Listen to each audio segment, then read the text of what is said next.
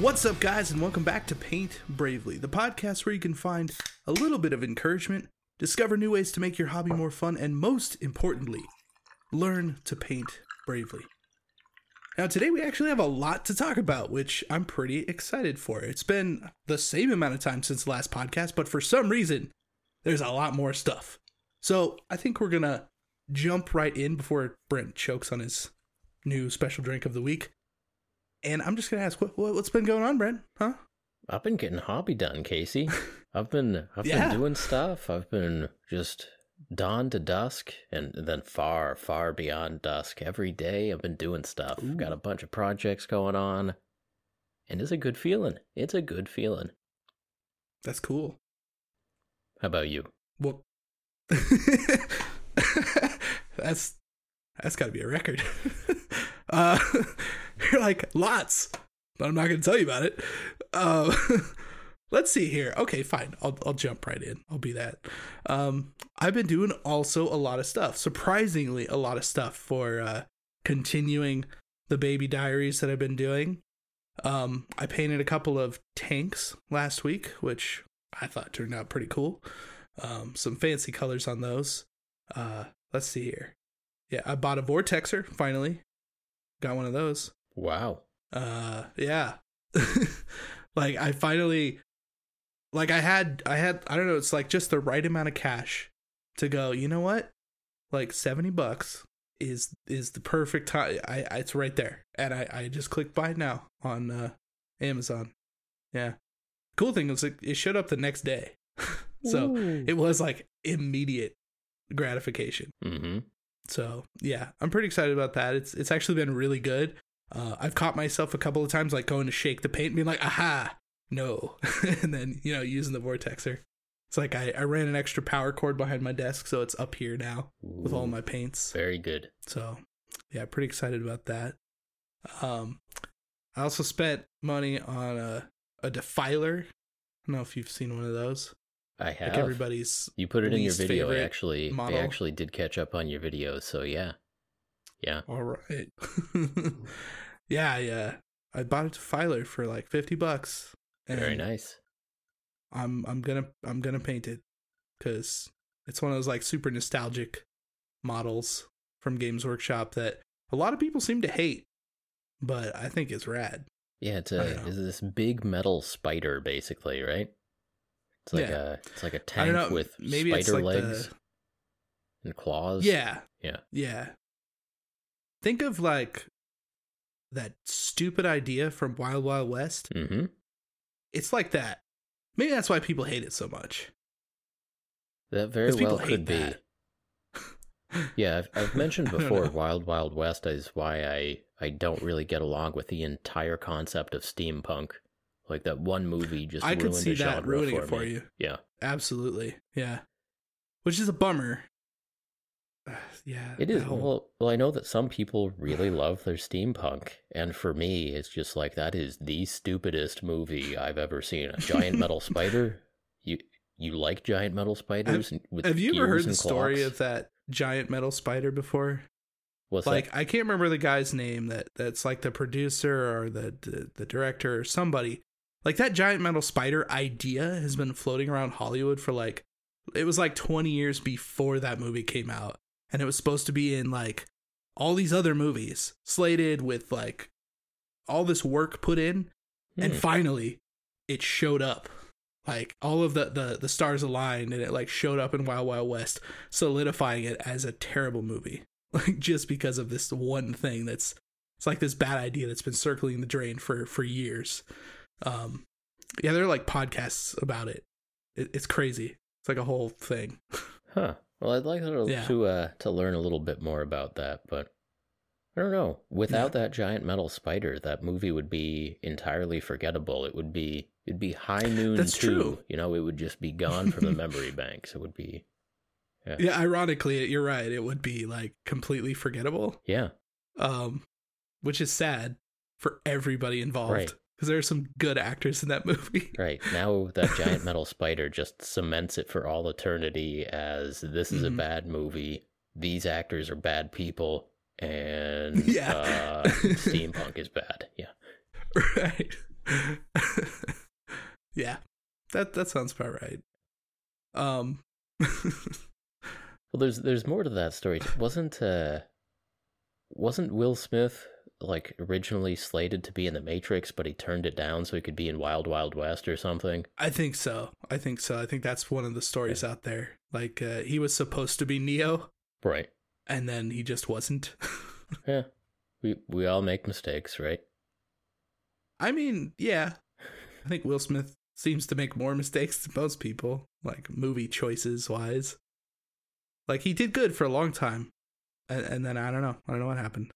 Uh, Hancock, Hitchcock, Hancock. I mean, Hancock was was pretty pretty good. was it okay? A lot of you got your subtext in Gemini that movie. Man. A lot of Look, this this is not a Will Smith supposed to be terrible. podcast. but It doesn't have to be. It could be.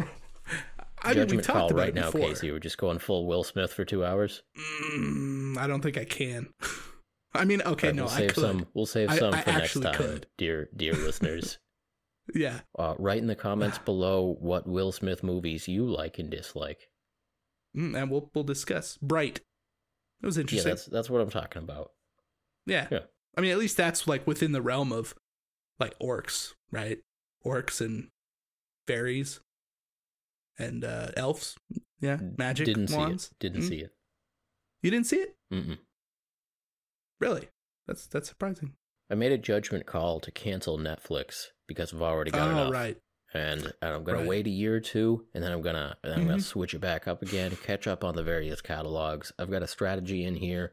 Part of the Mhm. strategy is remembering to cancel CBS All Access, I which just I did. I was just about to ask. Yeah. Oh, you did. Good job. Congratulations. They only got one month out of me, yeah, and I got two trial months out of them. So that's nice. again, I, you uh, win I some, you lose some, but on recently. the whole, we're doing okay. Yeah. Yeah. I signed up recently Mm. because I haven't I haven't watched uh any any of the new Star Trek. Any anything of it. So, I figured I'd at least catch up. And I've seen like two episodes of Picard and that's it. So, I haven't gotten very far. You weren't I just don't wanna hear uh, it. I know- I know your to your. TV screen, unable to stop binging until the end. I mean, I w- wanted to, Okay. but uh honestly, like having kind of a and this is going to sound terrible cuz it it is. Uh having a bedtime because of children is like the worst. And it's not like I can't just go go do whatever I want after they're asleep, but it's a process. So by the time I'm like putting them down, I'm like, "Oh my god. I can't function." Like we read one too many bedtime stories and I'm I'm done. So, yeah, side effect. hmm Yeah. But you've been so uh, that's my life right now. yeah, but you've been been getting those Nurgle painted. Those tanks are looking That's true. nice. So, so what you didn't mention is those tanks you painted have dozers on the front of them, and you did the caution mhm. stripes on the dozers. I did the chevrons. Yeah, Yeah. yeah, the the sweet striping. You you masked them off and did some some spraying, and they look good. And also, you did the uh, the citrus colors, like the the orange and and lime green. So two different tanks. One's your orange, one's your lime. Together, they're Yeah. the citrus Nurgle tanks, and they look great. Yeah. I'm I'm slowly moving into this weird like cotton candy territory that I'm I'm I'm noticing like a, a trend that I'm gonna have to like really fight to get out of. Um, because I don't want a cotton candy Nurgle army. Hmm. Um, and I'm already using like fluorescent pink as kind of my my pop color. Um, to really just tie everything together. And like that looks really cool on a lot of the stuff, but like going with the green, I was thinking like, okay, well, you know, it's it's a nice green, it's Nurgle, it makes sense. The yellow, very traditional for chevrons on the front of any kind of chaos tank or any tank for that matter in Warhammer. Um, which is very traditional. Although I went with uh, not black stripes because I have like the chipped away paint that's all white and weathered and stuff. So um, I might end up weathering them down a little further with some brown just to kind of like not make them so cotton candy. Yeah, I don't know. Yeah, save that for Personal now. preference. See see what the final army looks like, because I Yeah, I like them the way they are. they do look. It would cool. be easier if Like, you could I- just I haven't leave touched them them because of that. Yeah. Yeah. I mean, that's the thing. Like, there's no reason to actually touch them at all. Like, the army looks cool, even if it is cotton candy. Like, it doesn't matter. It looks rad. Like, Very it nice. just is what it is. So it's it's 100% personal preference. I left the uh the tanks not weathered in the front. Like, I did some brush weathering, just like real fine detail stuff. Um, but I didn't just slather it in like brown wash, you know. So, because I like the way it looked. I don't know. What do you what, do- what do you think, camera? What do you think? Well, this uh, this army has been interesting to watch you work on because it seems like you're putting more time and effort into it than you did with like your your demon army. You know, Mhm. because you're spending a little bit more time on the individual paint schemes and on that on that Yes. army of demons. You weren't masking things off and doing stripes. You were you were getting your red No, down, and then like, you were getting your glowing gun. swords down. Yeah. yeah. Yes. When when I do commission work, and I I, I kind of hesitate to call that commission work because it wasn't right. I I meant to sell that army. I didn't. I still have it. It's in a box. It's been in a box since I. Hey, hey, I meant didn't sell bring it it. up. You brought it up. Yeah. no, my point is like when I when I'm in a certain mindset, right, to to get something done, to paint an army, that does look delicious. When I'm in a mindset to get an army painted, like I put together a plan and it's like the most streamlined, ready to go plan that I can make it. And and there are certain things that you do when you're painting an army on a scale and on a timeline that's that's I mean it's quick, right? um there are just certain things that you don't bother doing masking is one of those things like you get really good at airbrushing around things when you know you don't have the option to come back right you don't have the option to mask something off unless i absolutely had to i didn't mask anything on that army and there are a couple of like parts where the blue might have hit a forearm but it's one of those things where you can kind of like lure it away, right? So to speak, um, and just say, oh, it's OSL. It's OSL. Fine. And it, and it does look like that. So, yeah, this army I'm planning on keeping. This is my Nurgle army. I have probably, I don't know, three or 4,000 points of uh, Age of Sigmar Nurgle. So all the fantasy models, um, great unclean ones, all this stuff, right? I have tons of models for that. Um, and I thought, like, well, if I'm going to start playing 40k again, I might as well have a Death Guard army. So here we are. Like, I'm going to keep it. I'm going to put some effort into it that I want to see on the table. So it's a little different. Very nice. Yeah, no, I've been uh, enjoying watching that project come along here. And, you know, I've been painting chaos myself, actually. So, speaking Mm. of giant metal spiders, I've been working on a Lord Discordant on Helstalker. No, wait, I'm messing that up. Whatever. It's a it's a 40k Chaos Marine giant metal spider. A little bit of an Oh, okay. you know, a little bit of an insect chaosy face. It's got a big tail on it, which yeah. spiders don't really have. That's true. We got a we got a lot of great comments uh, last video, maybe the one before about thoraxes and abdomens. We're not getting that serious into spiders here, but this one has a has a tail with a stinger on it, and that's pretty cool. But I've been spending a lot of time doing metal filigree. Hmm. So the the especially the newer Chaos Space Marine models, just every plate of armor is covered in metal borders, basically frames Right. and filigree. That's like chaos in a nutshell, right? yeah, Everything is just bordered in a metal something. yeah, and just spending a lot of time outlining things in in gold. So Mm. this project, uh, I, I am not making a Chaos Space Marine army for myself. This is for the Nova Open Charitable Foundation for this coming year. hmm And I think that, that the auction or, or raffle actually starts the next month or so here. It's coming up, yeah. Yeah, yeah. So this time I'm I'm working with the same group of folks who did the Blood Angels army last year. This time we're doing Sweet. a Khorne army. So the the organizers, I don't know what they have with with red space marines, but They're like, okay, this time it's going to be chaos, and we're using a slightly different shade of red. Okay, Right. well, let's, let's do it. You're using Khorne red. Did you go out and buy that that pot of Khorne red? No, no, I You didn't. I went with Army Painter uh, Chaos Oh my Red, God. and I actually had Evil Sunz Scarlet around here, which they were all using for the highlight color.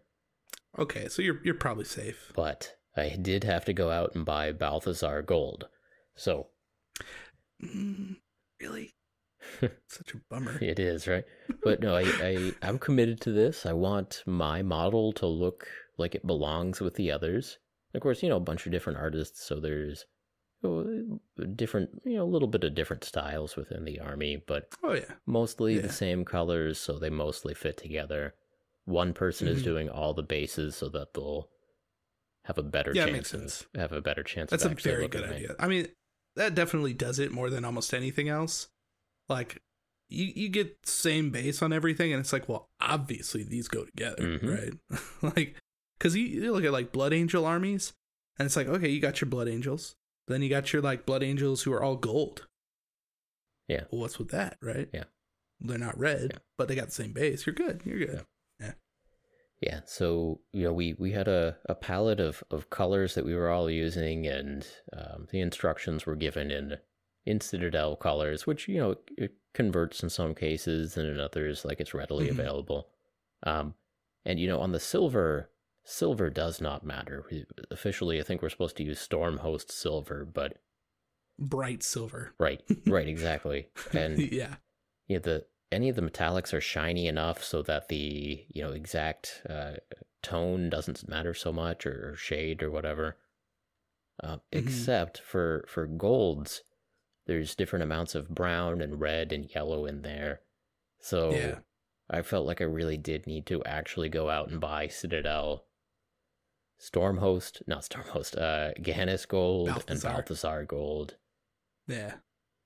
and I actually think they're okay. They're they're they're decent metallics. They're, all right. fine. Every time I They're open the pot. I get a, a ring of paint on my hands, which is not an experience I've had a lot of because I don't use many Citadel paints. But those pots are just Yeah. stupid in in new ways I didn't even know about. But Right. Yeah, it's sad because like I really like Citadel paints. Mhm. Like like the way that they work. And I don't know if it's just because I've been using them for so long or what the, the deal is. Because I have all brands of paint, right? I've used basically every brand of paint on the market. But like Citadel just feels good. Like it, it, it does the things that I want it to do. You know what I mean? So I don't know, it sucks that like they have to come in such terrible pots. Terrible. right. Well, maybe one of these next episodes, while you're talking, I'm just going to be sitting here like angrily pouring Citadel paints into bottle droppers. You know. I mean, for the low, low cost of about fifteen dollars, like it's worth doing. I mean, I have all the You know? supplies I need, and you could you could like better, just watch you, my like, angry face and narrate while I'm while I'm pouring the All paint right. in. Yeah. youtube.com slash paint bravely the podcast leave your comment down below would you love to see brent just angrily filling paint pots you know dropper bottles from citadel bottles for an entire episode of this podcast i want to i want to get that in the comments and solidify this for literally two weeks from Yeah. now all right thank you Casey, Just- you'll have to do all the talking on that podcast. I'm I will be in no mood to have a conversation with another human. Uh, I'll just be yeah. yeah I'll just Yeah. turn off my mic. I- I am- uh, I'll leave the I'm camera with on that. though. Just be i'm totally fine with this and I'll be like searching through my supplies, realizing I got Incubi Darkness back there and Sybarite Green, Mm-hmm. and might as well convert those over. You know. oh you might as well might as well And and just while we're while we're in the uh, the comical bitterness here, I, I went to my local Games Workshop store to to make that purchase of Balthazar Gold. And I walk in Alright. there, still am not recognized by the by the manager, which that was my next question okay yeah, yeah. And actually, I was I was kind of hanging out there for like a little while longer. Like Okay, just so, to see. so first off, they did not have Balthazar Gold. So so the No way, entire really? purpose of a Games Workshop store is just right out the window at this point. That is insane. That that is actually kind of crazy. Like Yeah. that's that's one of the, like the colors that they usually keep stocked. It's like Nuln Oil. Right. well, well, I walk in there and uh, hey, you know, the, the the typical salesman stuff like, hey, how you doing? Can, what can I help you with? You know, what what armies you working on? And I'm like, oh, hey, Right. I'm, I'm just here for some gold. He's like, oh, we got a lot of great golds. I think we're out of Balthazar gold. I mean, at least he knew what he had in the stock. That's that's a good I'm point. like, yeah. oh, Good for him. okay. He's like, yeah, it's a really popular gold. Like, all right, it's a, it's a really good gold. Okay, like, but but you could just use uh, Liberator gold and put a bit of brown in there. Like, no, that's Mm. really not the It's point. Yeah, did you at least did you didn't tell him like no it's for a it's for a charity auction for an army like I have to use the same gold as everyone else. Did you, did you tell him that? I actually did. Yeah, Okay, Uh, no, I mean I, I, would have. um, It's that's pretty straightforward. Not maybe m- not super directly, but he's like, "Oh, yeah, what are you working on?" He's like, "Oh, I'm like, oh." And they do the thing of like, oh, you know, what do you like to paint? What are you working on? I'm like, oh, I paint a, a bunch of stuff. Again, no recognition, and I'm like, oh, this this particular project is, you know, doing uh, something for that Nova Open charity Bef- charity foundation raffle, and uh, yeah, need that that specific gold. It's like, oh yeah, cool, cool, cool, and Mhm. um, yeah, I did I did hang around the store for another five minutes, just kind of poking through their stock and As you do. as as, Yeah. as I do, but uh, just keeping up a little bit of a conversation. No, no recognition. I I'm kind of enjoying this actually. Like um, uh, Talking Warhammer like on the level, just on this normal plane. yeah, yeah. Well, I'm Yeah. enjoying that, but I'm also enjoying like just seeing how how long it takes uh for for this man to to figure out uh that one he's seen me before and, and two that like other people have seen me before. Uh there were no was there anybody else in the store? One one other couple did come in, um, and they didn't recognize me, but like I have been recognized by his customers in his store, which is very small uh, previously. Yeah. Yeah. Yeah. Yeah. They, those stores are generally like the size of a, a spare bedroom. Yeah. Yeah. Very small. Yeah. Um, so anyway, that was my most recent trip to a, a Games Workshop store. I ended up driving a, a little farther out to go to my, my favorite Crossroad games, which which did have Balthazar and Gehenna's Gold. So I, I picked those up and Very nice. Also got myself the uh, the Chaos Sphinx cat thing, Sphiranx, from from the Warcry or whatever. And uh, Oh, right, right, right. I know what you're talking yeah, about. Vince Vince Venturella will be proud of me. I know I know he likes that one. He's a big big fan over there. So You gotta you gotta paint it at least as good as him. I mean, come on. well, I I think that one's gonna sit in my pile for for a good few months before I get around to You, that. you're not gonna be like, I painted a cat to look like my cats. Literal thumbnail. Like, come on, that's gold. I don't know. yes. I don't know. It- Yes. It, doesn't look. It looks more like a griffhound than it does a cat. Ah.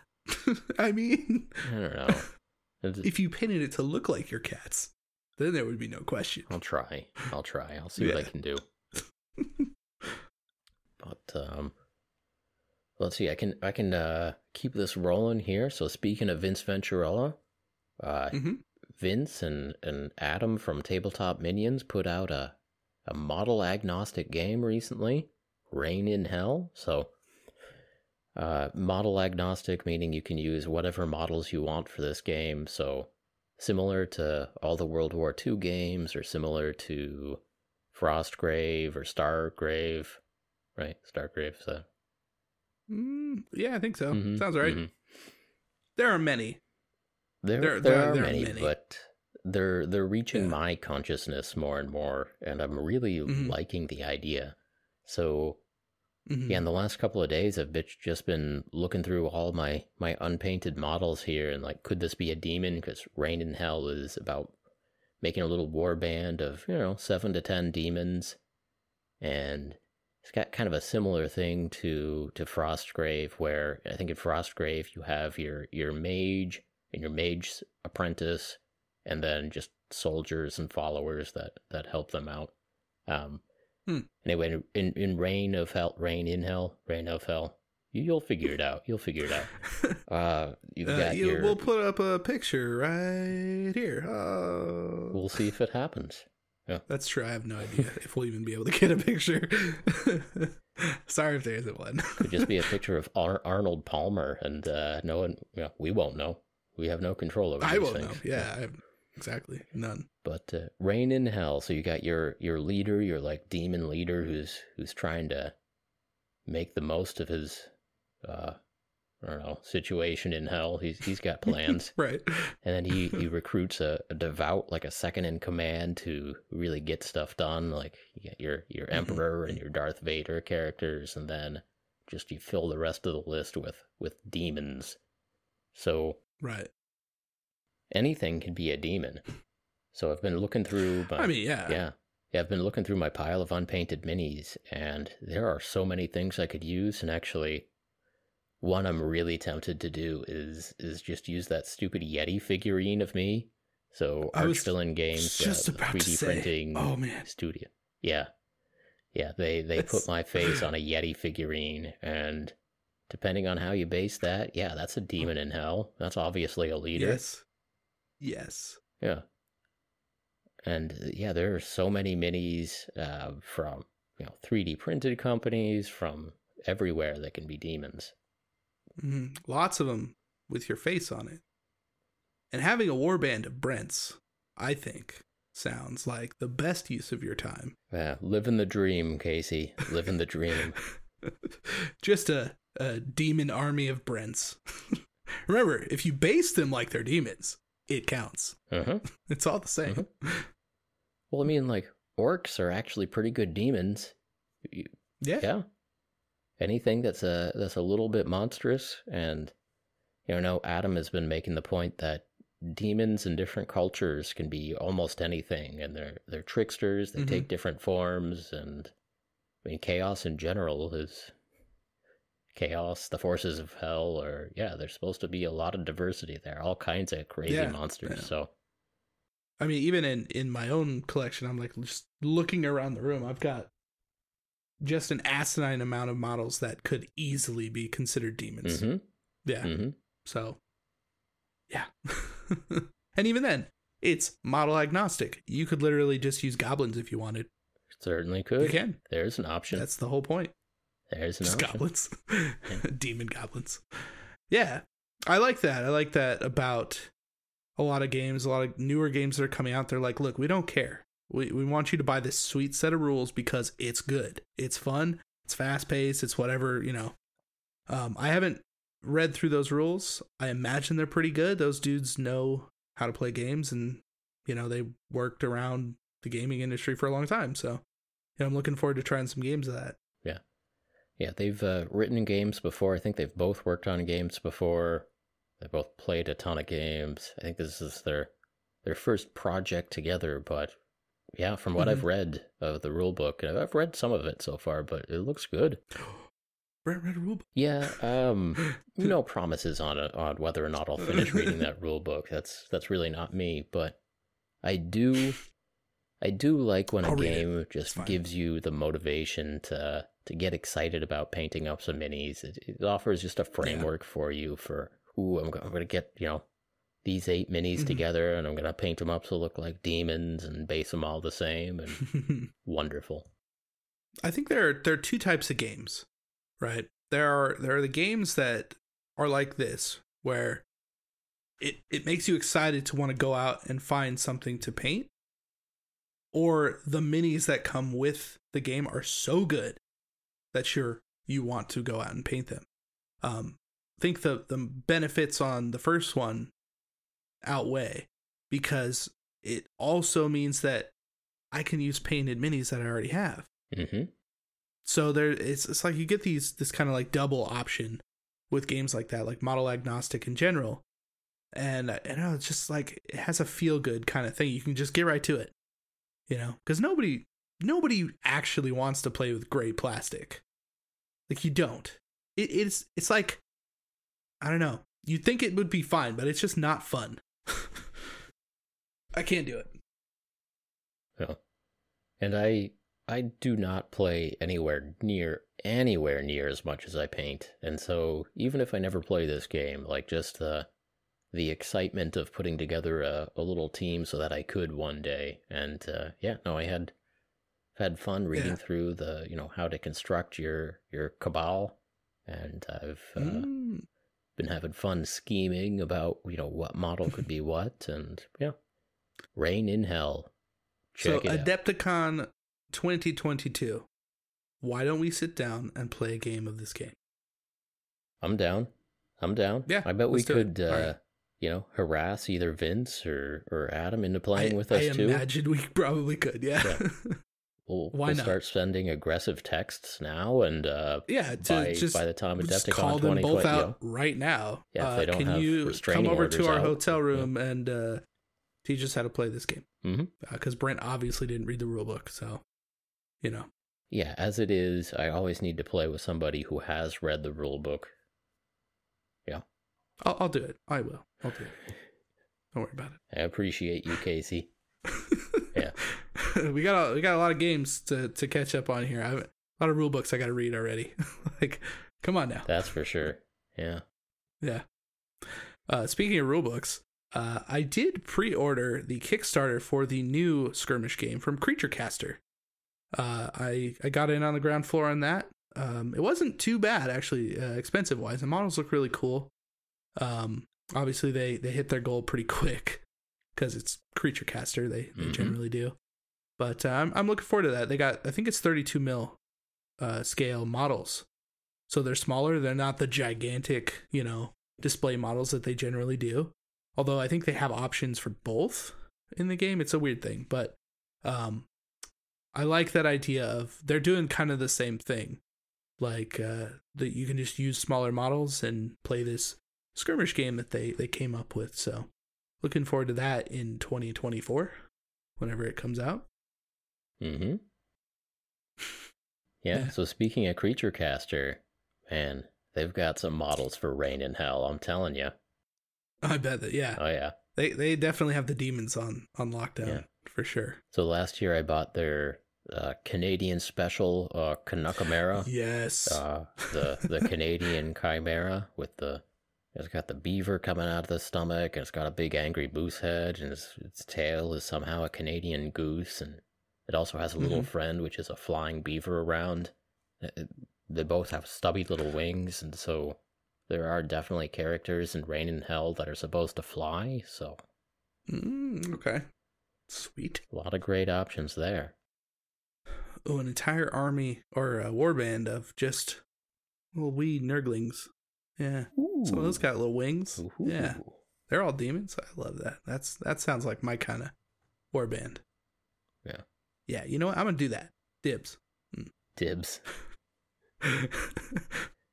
Sometimes I forget what dibs we call and what dibs we forget to call, but so far, like canonically on this podcast, uh, Dark Eldar, dibs, and uh, now I'm calling dibs on on the Nurgling warband for for Reign in Hell. seems fair. It's definitely fair.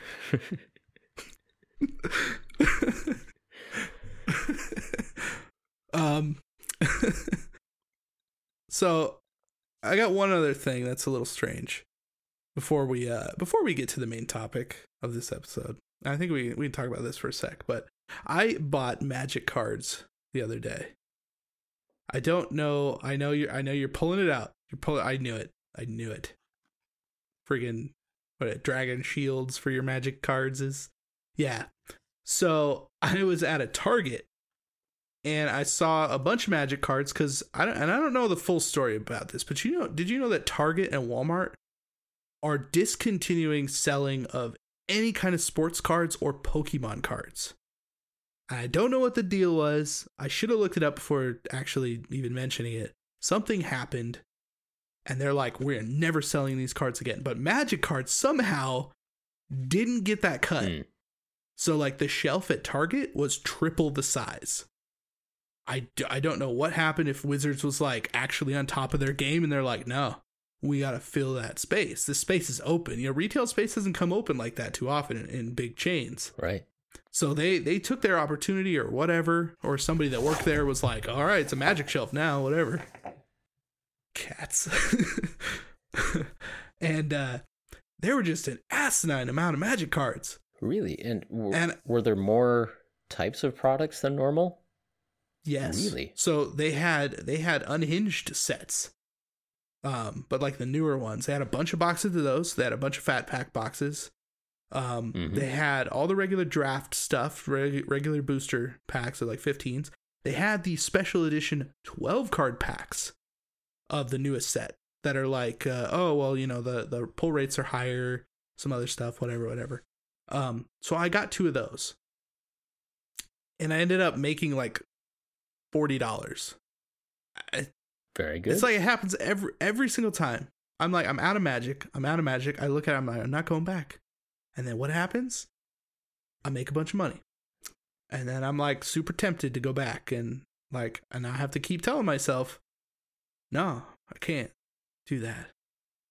Gotta buy Warhammer models. Mm-hmm. Can't buy magic cards. mhm. It's a dark hole.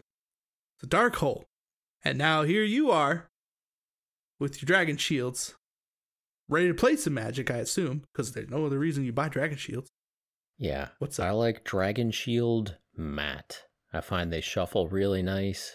They they last a Mhm, long mhm. time. They're durable.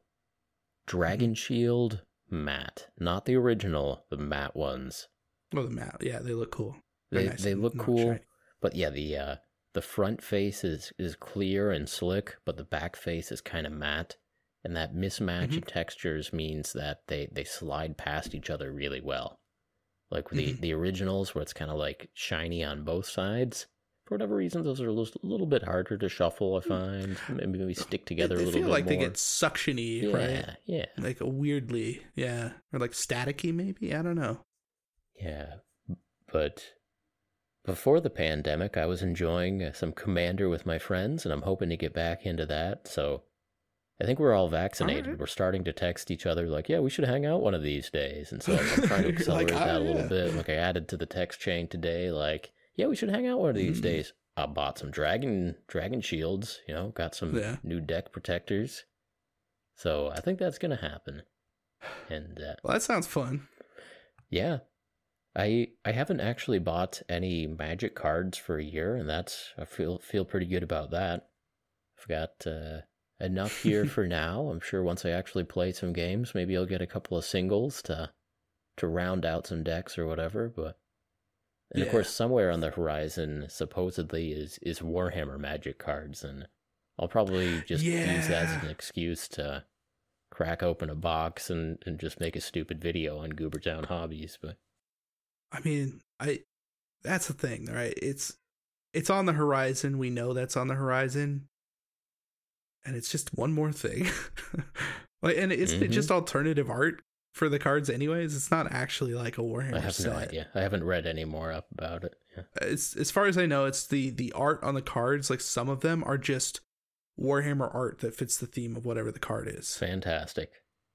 I mean, it's, it sounds cool. Like, Yeah. don't get me wrong, but uh, yeah, that.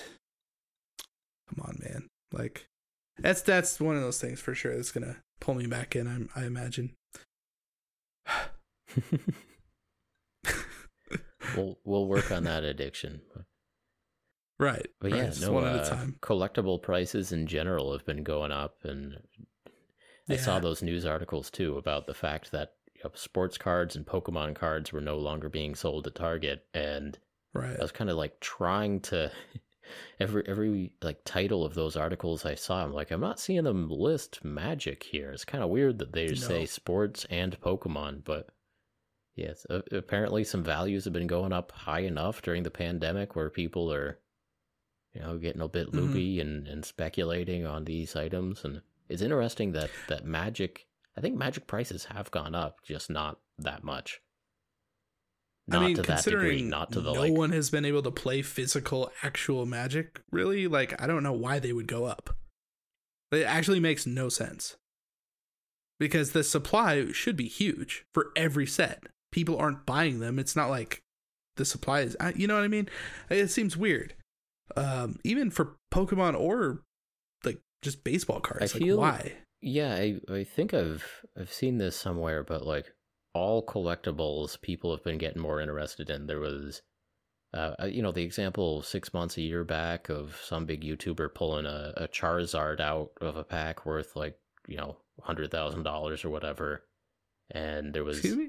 Do I need to start playing Pokemon? No, again? no, That's but- been since like but no, I think there's been a little bit of a rush on it, and then you got your like your Wall Street bets, like people just getting interested in speculating in general, and so I think that's all kind of culminated to a bit of a rush. But you know, I used to I feel like that might be artificial though. when when I go on eBay every once in a while, I'll look up the price of Star Wars customizable card game booster boxes, and those have been going up steadily too. Like, sure. and that is those are 20, 20, I mean, they're old. Yeah. Yeah. maybe twenty five. they came out yeah. in man like when was i? 12 i can't even remember. Like it was a while back so. They're 20 to 25 year old boxes, and as of a couple of years ago, they had a pretty stable and pretty reasonable price, but they've gone up a lot over just the past couple of years, which is mm-hmm. interesting to yeah. see. Yeah. yeah. I mean hey if you still have boxes of that game. Not unopened. Yeah. not unopened? No. Of course not. Like why would you i have i have uh i actually have like three or four booster packs not unopened they're opened but Mhm. they they're in pretty good condition in a in a box in my garage somewhere Nice. like i never played but uh i did buy them Nice. So, yeah, I, I played the Star Wars customizable card game a, a lot as a child. mm-hmm and a couple of years ago uh, my parents were were moving and going through boxes and they found a starter deck of star wars cards that they had bought for like christmas for me or something when i was 12 and and they gave those it, and they gave you know it's just a starter box to me uh the starter box had like i don't know 100 cards in it or something like that maybe only Mhm. 60 but uh, and and I was able to like not open it for about a year, but uh, a year or two ago, I finally like snapped and then had to open it. But I pulled out a, a black border Luke Skywalker. Like all right those those things only had two rares in them. I'm just like, yeah, I can't remember like where the rares are in this type of pack. I think they're on either side of the little rule book that comes in it. But let's see here, like. Oh, black bordered Luke Skywalker. Okay, yeah, that's that's that's the rare. That's a rare one. Yeah, I, I know that. is it is it worth money these days maybe 50 bucks i don't know not not that's money, not money. bad that's not Yeah. bad for a card i mean look for for a piece of paper that's not bad. No it's not bad. It's not bad. But, Um, of course if i wanted to just go on yeah. ebay i could you know that that little starter box is funny because it has a story of like my parents were doing christmas shopping and then forgetting about like one of the little items but, right. Um, but if i wanted That's to that's i how could buy those those. packs for i don't know probably 20 bucks or something like that. I mean not even now not ridiculously expensive or anything but just kind of funny right um, yeah all right, we've, we've talked enough about customizable cards for now i think for now i think so Well, you're, well, you're maybe- probably maybe right Table this for now. Yeah. What else Sure, has been going on? What sure. else you got? Um, well, I got a cool hot tip in the other day. Something I didn't know about. So, uh, some of my paint bottles, my my uh, inexpensive paint bottles that I got off Amazon, have cracked at the top, like just around the lid, right? Like in the most GW fashion that you can think. Um, threatening my Games Workshop paints once again. and so somebody on uh somebody on YouTube left comment on my channel and they're like, "Oh, don't you know uh that if you contact Vallejo cuz they just assume they're Vallejo bottles, Vallejo will send you a, a replacement cap for free for your paint bottle." I haven't technically looked into this, but that's a weird claim to make. Um sounds pretty sweet though. Like they'll just straight up replace the top of your paint bottle if it breaks. Very nice. Yeah.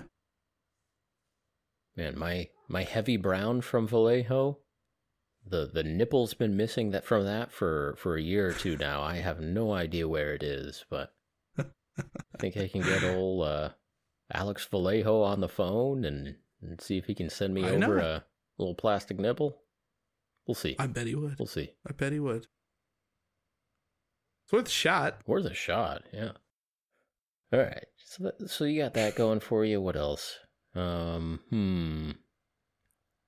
I don't know. I don't. I don't have a great hot tip today. I've I've been painting a whole lot of skeletons, and I did make a an absolutely goofy contraption for for painting and priming minis. But I've got uh, some lengths of angle iron here, which is kind of an I was- I alternative was to uh, putting models down on a stick or whatever. And Yeah. Mhm. so, so for priming, you know, Games Workshop has a ridiculous stick with like a bunch of rubber bands on it. Nah, nah. Are you making fun of me? Yeah, I know you've been using it and, and you like it, and that's that's fine. That's good. But I'm to be telling fair, I got it for free, so yeah, like I like it a lot more. angle iron is where it's at. Yeah.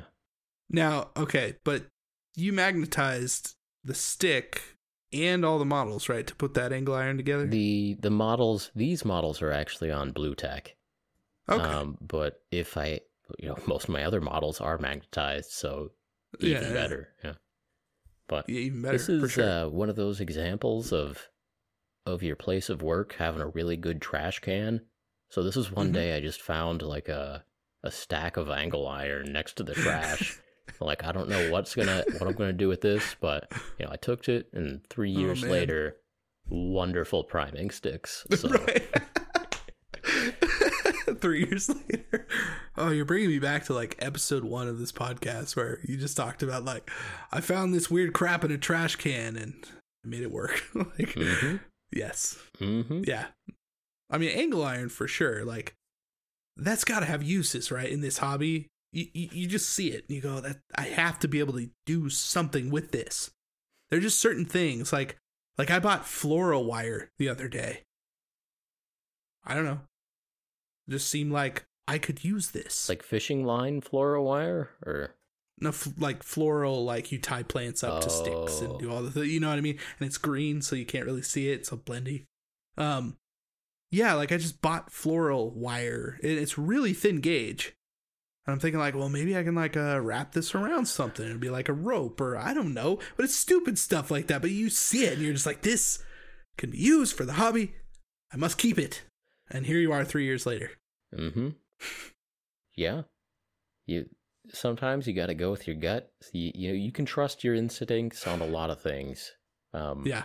I am enjoying the the image of you at the shop though, standing in front of floral wire. Like, yes, yes. with a really stupid face on going i know i can use this Uh, that also that same trip i bought i don't know probably 50 uh square blocks of varying sizes because i have no idea when but i'm thinking that that could stack kind of interesting to make like a weird alien base or uh i don't know just blocks Okay. in general can I mean, depending on what i don't size know they are, they could be a, a plinth. You know, paint them black and, Right, and mount a right. mini on. they're yeah, they're pretty absolutely. small. Yeah. Yeah. You build all sorts of stuff out of them. But uh They Oh, look cool. sure. Yeah, so I don't know, just random weird crap like that though. Like I just have in a drawer. Just have wooden blocks in a drawer for no reason. Yeah. Floral wire. Yeah, you're not a hoarder if you find a use for that stuff within a couple of years. I, I what's the uh statute of limitations on that? I don't know. Uh, I don't know. We may have to change it for some items if, if it takes us a little while longer to think of something. But if you eventually think of like a pretty cool use, you're not a hoarder. You're uh. The- the funny thing you're is- thinking ahead. I've had this uh I've had this floral wire for a good year.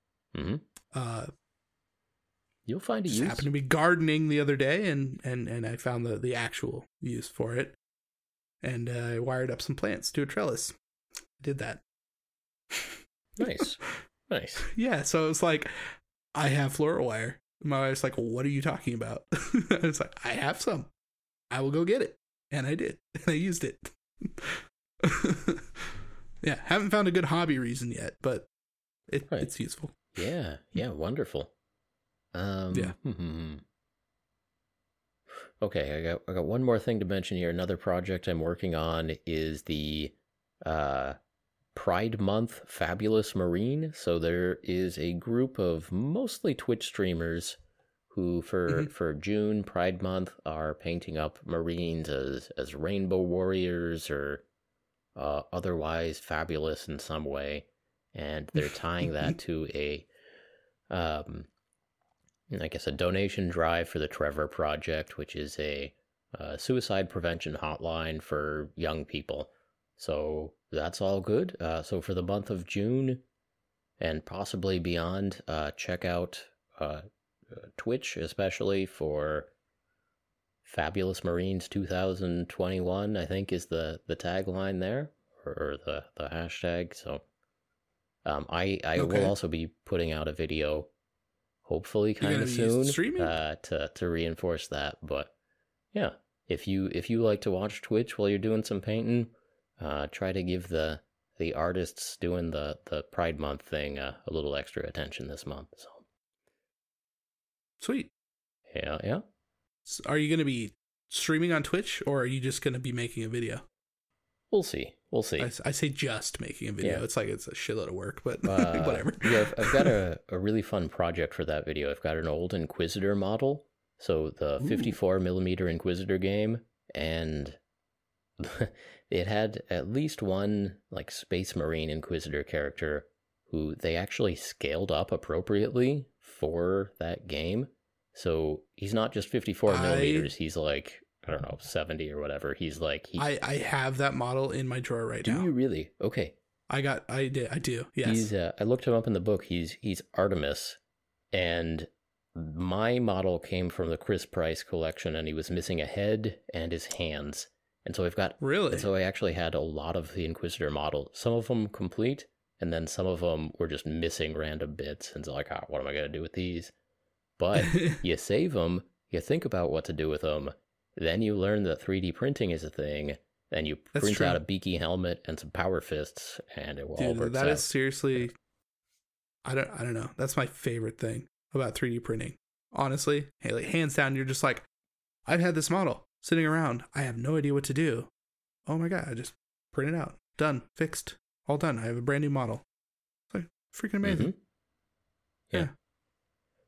Yeah, so this is this is turning out to a to be a fun project and and uh, yeah, maybe maybe that'll inspire me to take another look at the the other half complete Inquisitor models I have in that bag. But Right. yeah, that, that's the, a uh, sweet rescue project you got there. Though. Yeah, yeah, it was. It Yeah. was. Yeah. So yeah, from that collection, you know, Eisenhorn himself went to to Ninjon and and got painted up by John and Right. Yeah. a few of the other Inquisitors are in my Goobertown roulette box somewhere, and uh, Nice. I drew uh, I drew the it, robot uh, dog a few months ago, Oh yeah. uh, but but a lot of the others are still in that box, and then some more of them are still in bits, and maybe I'll I'll 3D print just a couple of replacement parts and have some more big old Warhammer models. You know what you need to do? Here's what you gotta do. You gotta you gotta have a separate uh roulette bin that's just parts and pieces right? Ooh. so you got your other inquisitor models you got your bits just a bunch of random crap. And then you just go okay i have no idea. Don't, don't know what it is. Either you're gonna like 3d print some stuff you're gonna kit bash something you're gonna do something you're gonna rescue a model you're gonna save it you're gonna make it new. It's gonna be amazing. You have Hmm. no idea what it is maybe i should just do that myself i don't that seems stupid Yeah, do it. your your inspiration bin, go for it. There you go. Yeah. My uh, pile Boom. of opportunity. I Mhm. love how there are some people who've taken that on, and I really am just talking about a pile of shit. Like, that's what it is, literally. I, I just want to point that out. P O O. It's better when you say pile of opportunity, though. Yeah, I think so. Yeah, I think too. so. Yeah. All right, we were we ready for the main topic of the day? Have we uh I I think so. we now that we've hit that low, low, low note. No, no, don't do that to yourself, Casey. I was going to make another joke. I'm not going to. Anyways, all right. So the main topic of today. Uh, did you get this from somebody else? Is that what No, happened? this popped Somebody into my told you about this. Popped in your mind. And Okay. I can tell the story if you want. I love the stories. Yeah, tell tell the story. Okay. So Uh, last week, for the first time in really too long, I went to the dentist. And, you know, I was, I was, a little bit overdue before the pandemic, and then, you know, pandemic happened, and look, I got there sure, eventually, sure. and that's the important thing. But having having the typical kind of lame discussion with the, the dentist, you know, oh, what do you do for a living? And, uh, yeah. I'm still trying to figure out how to answer that question, but I, I just came out and said I'm, I'm a YouTuber. I'm a YouTuber. And shame Shame, ring the bell. Shame. Shame, shame. Yeah.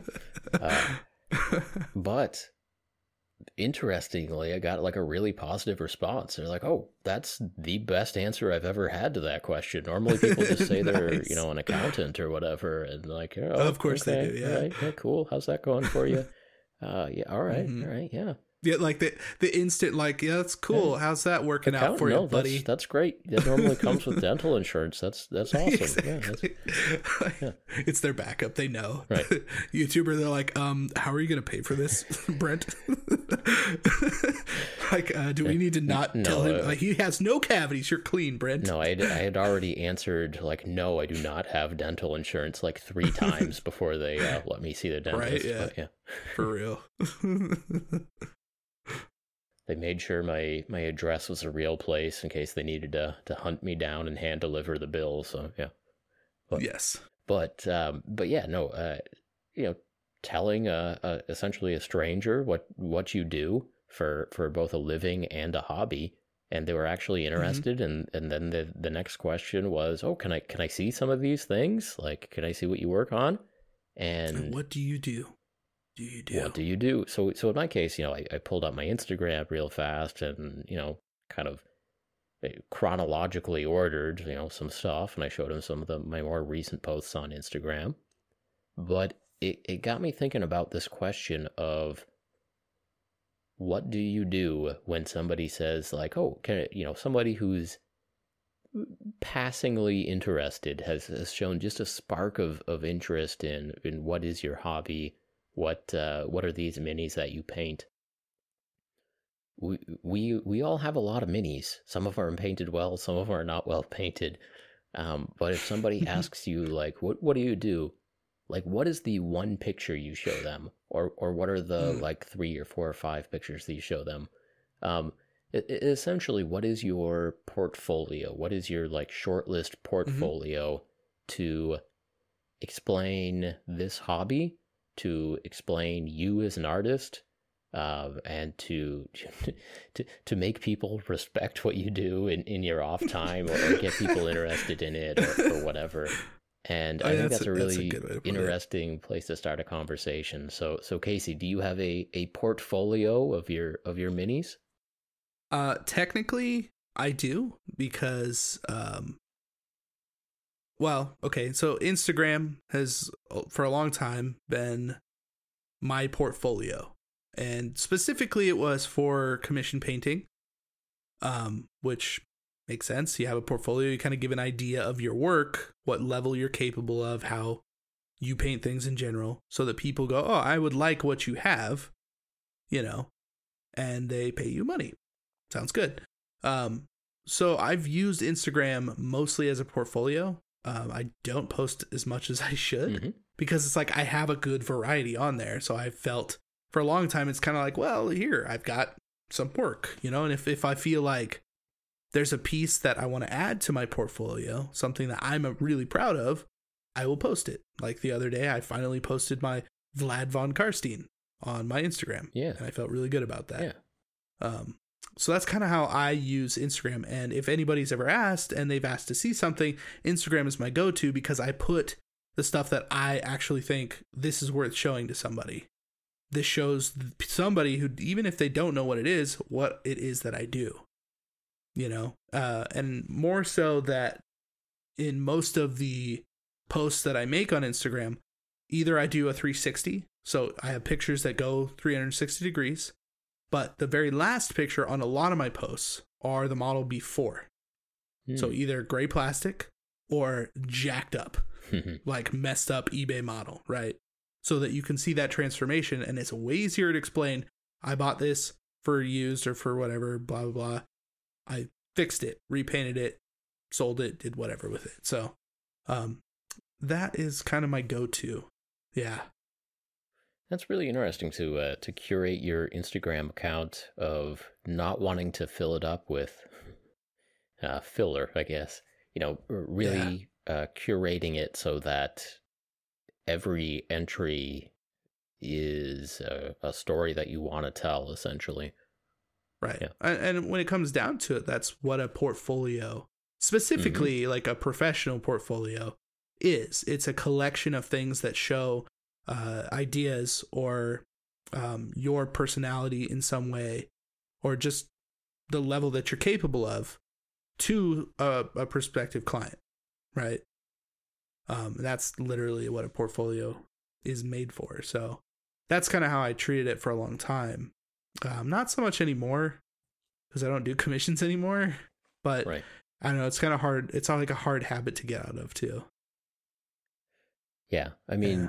Uh, at this point, my Instagram is some mini photos and then cat photos and then me making a stupid face for some stupid reason. You know, it's it's a yeah. it's a variety channel. It's meant for for, you know eh, social media posts and yeah, making yeah. sure that I reminding the Instagram followers that I'm still around once a week and yeah, you know that sort of uh-huh. thing. Um, do you only post like once a week, but, or do you post like a few times? It depends. It, it's it's not regular, but when I'm mm-hmm. when I'm in the mode, I'll, I'll uh, post once a day for three days in a row, and then forget about it for a month, and yeah. okay. Which which I think is still probably more than than you post, maybe, but it, it is, especially yeah. recently. Yeah. yeah.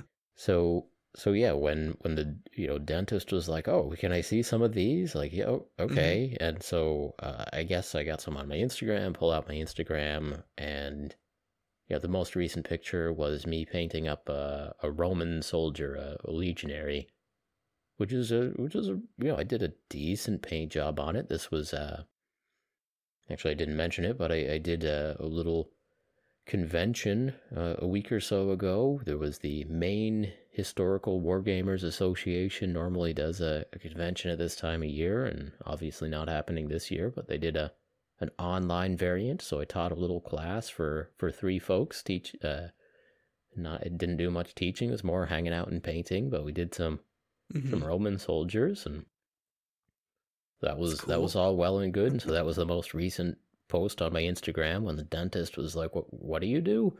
Uh, I paint soldiers. But, but yeah, so, but you know, I was thinking about it. Uh, when somebody asks, like, if you could show them one picture, what should that be of? Like, what is what are you most proud of? What best shows, yeah, what this hobby is? And I was kind of thinking, like, maybe I should take the time to specifically for a portfolio paint up a wizard and a dragon mm-hmm.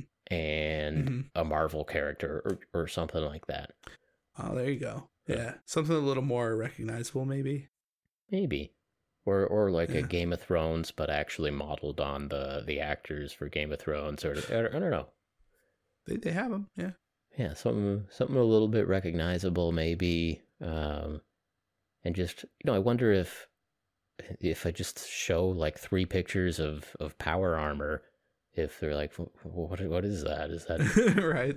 What yeah. the hell are you talking about? Is that is that kind of like if someone asks you what your favorite books are and you just you know list off three uh, uh anime graphic novel things? Or, I don't know.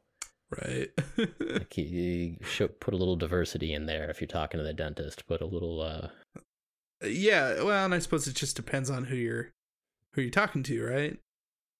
A little bit, but I, I don't know. I, I enjoy this idea of thinking about uh, if you are to represent your hobby in just a few pictures, what would those pictures be?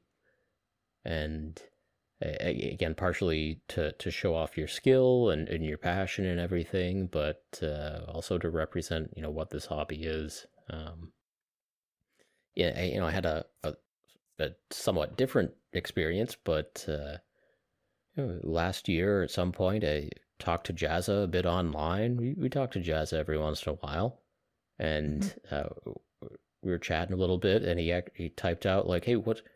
Uh, show me like some of your best paint jobs. What what do you think are your best paint jobs?" I'm like, "Oh, that's a that's a weird question." There you And. I think I sent him a picture of like Brent as a Yeti or something, but That that was a sweet job. and you're like, and that's my face. that's right. You too, Jazza, could have this Yeti Yeah. with my face on it. but um no it's it's a really useful thing to have a folder of of stuff that you're really proud of and willing to share and you know Your- your ready to go photos. if somebody does ask that question yeah um, yeah. Or or if you are really curating a, a blog or an instagram page or whatever you know having Mhm. those stock images of your work your portfolio really handy Mhm. thing to have around for sure Yeah, I mean, I suppose it all depends on on the again, like the intent behind it. Like Mhm. you know, obviously if you're trying to sell your work, like you're going to you're going to be a little more specific about that. If you're hoping, you know, if somebody asks you, then you're like, okay, well, you know, I'll, I'll try and fill this with some of the stuff I like more. That way it's easier to wade through maybe some of the social media stuff. Um, or, you know, just having a, a favorites folder on your phone with that kind of stuff. Like I, I've actually done that too. Like I have a favorites folder on my phone that has like multiple shots um, and some video where I don't necessarily put that on Instagram, but it's little more in depth. I can kind of zoom in and out at will, which you cannot do on Instagram. mm. Um, it's a pain. Uh, I've always hated that so much. but um, like, yeah, I have I have like a mini kind of side portfolio just in case, you know. nice So um, it's also like where I preload my Instagram. So it's got a lot of stuff like, okay, when I feel like I'm going to post something, like it's been in there, okay, I'll throw that up now. So it's like a like a, a waiting room for my Instagram. But um, yeah, it's like I know that the stuff that's in there is stuff that I'm not necessarily to have to like look through and be like, oh, well, what's my favorite? What are these? What are they to like?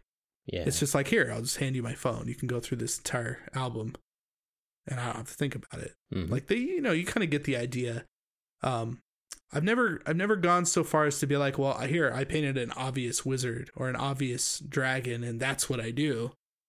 Um, because I think I don't know, I think it's too deep for that in some cases. Like, I painted a giant silver and white, like spider monster. Like I don't know how to explain that to you without showing it to you, you know? so I don't know. There's certain things that feel more impressive like that.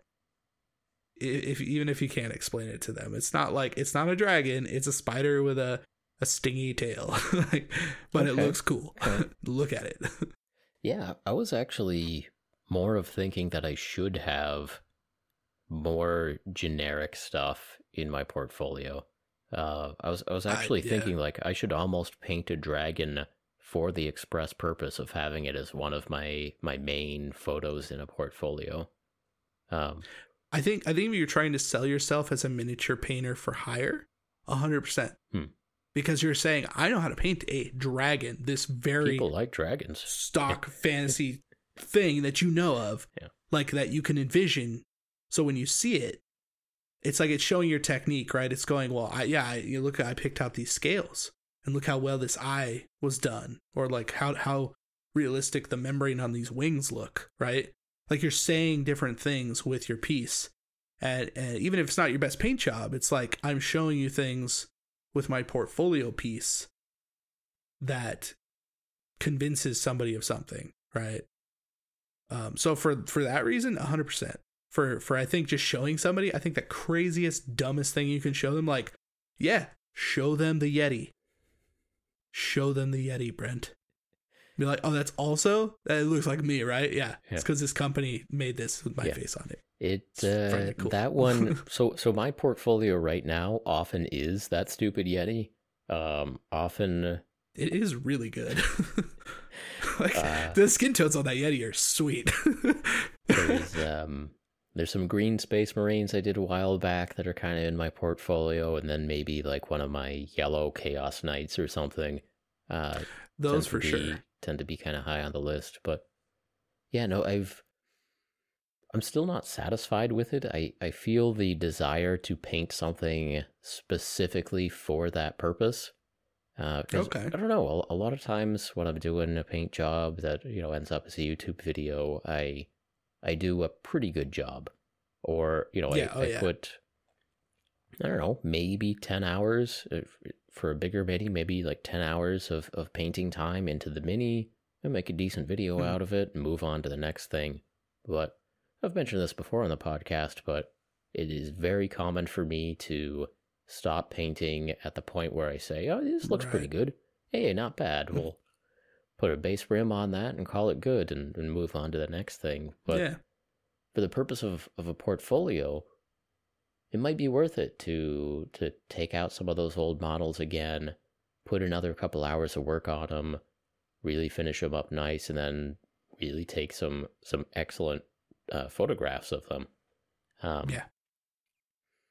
But but yeah, you know, I I haven't been really trying to sell myself with with photos at all. It's been more about like hanging out in the videos is is what Goobertown is about. But uh, For sure. yeah, I would I would love to have, you know, a folder of like 10 projects that I really love that um, maybe some of them individually tell tell a story about me as a painter and, and about this hobby, but certainly the the collection tells a, a complete story. So, you know, hmm um, That, that's definitely an important part of a, a yeah. portfolio. hmm Uh, Having a cohesive story. Yeah, I mean any any one mini I don't think doesn't uh, tell the whole story. You know, a, a yellow chaos knight. Okay, that's kind of cool. Flip to Mhm. green space marine. Okay, like I'm getting a little more of an idea. Yeti person. I don't know. Uh, you gotta save the Yeti for last. That's sure, left field. Sure, sure, sure. It's got your face on it. You can't just you can't just wow them with your face right up front. can't do that. But yeah, you know, I, uh, you know, artists, it just in in a more general sense, I know spend a lot of time on their portfolios. Like I remember, you know, a Mhm. lot of friends from high school and college who wanted to do art, you know, would talk about "Uh, I need to spend more time working on my portfolio before I can try to get you know jobs and gigs or whatever, because that's Mhm. a really important part of of being an artist for hire, a commercial artist Mhm. is is having a real portfolio, and I'm sure some people in the comments can can leave some notes on that. But I know we have a, a few legit absolutely, artists yeah, who listen, so yeah, Yeah. I'm- I imagine they've made a few portfolios in their day. yeah, Um, when I was in college, because I was doing graphic communications, uh, both my wife and I were in the program together. Uh, I think I mentioned before, I didn't graduate. She did. I stopped and she did not. um, but one of the last things we had to do, and, and one of the biggest things for her, especially in, in into getting a job and, and to really getting out there, was building a, a professional portfolio. Um, and a lot of what that was is taking our best student work. And there was a, a class specifically called Portfolio, and it's an entire semester of, all right, let's look at the last however many years you've been in this program, and we're gonna pick apart everything you've done, and you're gonna redo the better things. And we're gonna take the best 10 things you've done, make them better, and then put them in a portfolio. And we had to do physical portfolios where there were like standoffs and like like really expensive built-in books where like the binding on the book uh were these like metal studs that you screwed together and it stacked and these were like Mm. hard pages right like a portfolio you would actually carry around to an interview of your like most current and best work um and like the program that we're in is one of the most successful in Nevada for like graphic design and that kind of thing. A lot of people have graduated from the school doing that.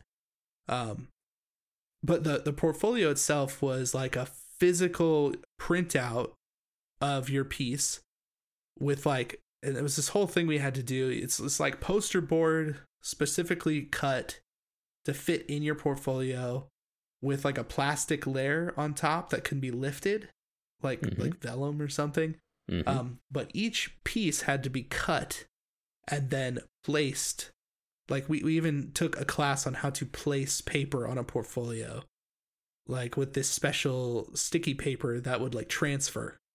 Like nobody does that anymore. They just pull up their Instagram account. Sure, sure, you sure. know, like if you're a photographer, you're just like, here's my Instagram. Like that's my portfolio. You can literally just see it. Sure. Um, but yeah, like back in the back in the day when when uh, which I guess kind of dates how old I am a little bit, but you know, like it's crazy, stupid stuff. no, that's digital. An, that is an awesome skill, and that's kind of exactly what we're talking about here. Is yeah, picking Yeah. your ten best things and making them look their absolute best, and and having them ready to show to people at a at a moment's notice. Mm-hmm. Yeah. It's like you you literally take it to a job interview. Like if you were going Yeah. to let's just say apply for a job at Games Workshop, like what would you put in your portfolio and how would you make that look? Like what kind of presentation? Like are you going to make a PowerPoint? You might. Send them that. You know what I mean? Like flippy page, flippy page, it's got stuff. I mean, PowerPoint's got sound effects and music these days, so Mhm. yeah. hmm Yeah. I'm only being a little facetious, but you know. Um yeah, like there are lots of things that you can do. And again, it all comes down to the reason why. If you're trying to convince your dentist that Warhammer is badass, like yeah, like pull up your Instagram and some pictures on your phone. I think you'd be fine. Yeah, I, I wish there was an idea. uh, I I don't know anything about these social media programs, but if there was like a tab on Instagram for for like my favorites of my work, like that would be there is. okay. All right. There, there literally is, yeah. Yeah, I, I should look into that. But yeah, that'd be We'll- we'll great talk. to be We'll like, yeah, here's here's here's my Instagram, and here's like you know five things you should look at. Like, oh, cool. All right, yeah. And like, lean back in the chair now, please. Put these these glasses on. Open Don't up. stab me. Yeah. so your dentist thought it was pretty great though, right? yeah, Like yeah. you, they you got him with your Roman centurion. they uh yeah they saw a few pictures on there. Like, oh yeah, that's that's pretty cool. But um, Okay. I think the the dental hygienist was mostly impressed by how many Instagram followers I had. Like, go? Which is now what 20 20 something. 21,000? Yeah, it- it's a lot. Yeah, something like that. It's a lot. yeah, yeah, we're getting there. We're getting there. So, that that is quite impressive. So, yeah. Uh, pretty cool. Pretty cool stuff, Casey. I mean it's it's cool, right? Like it's just this random I don't know. Like it it literally doesn't mean much like really in the long run. But it's it's kind of cool. It's just kind of like look at that. That's crazy. Well, yeah, yeah, it was it was a different response than I was expecting, honestly, because uh, you know, for a while, it's what what do you do for a living? Like uh, unemployed, but I spend all my time making YouTube videos. I, I don't know. What do you want from me? I, right? I used to have a real job. Like I'm not a I'm not a loser. I mean, at least I'm okay, not a loser. at least you you can back it up and be like, uh, you know, I'm a YouTuber, and they're like, oh, that's great, and you're like, I have a PhD, and they're like, oh, you're fine. like you got something to fall back on. Like they're that's how they're thinking about it, right? Like you could you could just bring that up, but you're fine. Yeah, but that's that's still not an. I mean, what we're talking about here is is like easy to communicate answers to introduce yourself, and in that situation, like, right. uh, I'm a, uh, I'm a YouTuber, but at, but at one point I had a real job, and and like, uh, I'm, I'm not a loser. I'm not a loser. I think they might. uh Yeah, and and so I've been I've been looking for a way just to say that sentence uh, of just. I'm not a uh, loser. I'm I'm a YouTuber, but I'm not a loser. I'm not a loser.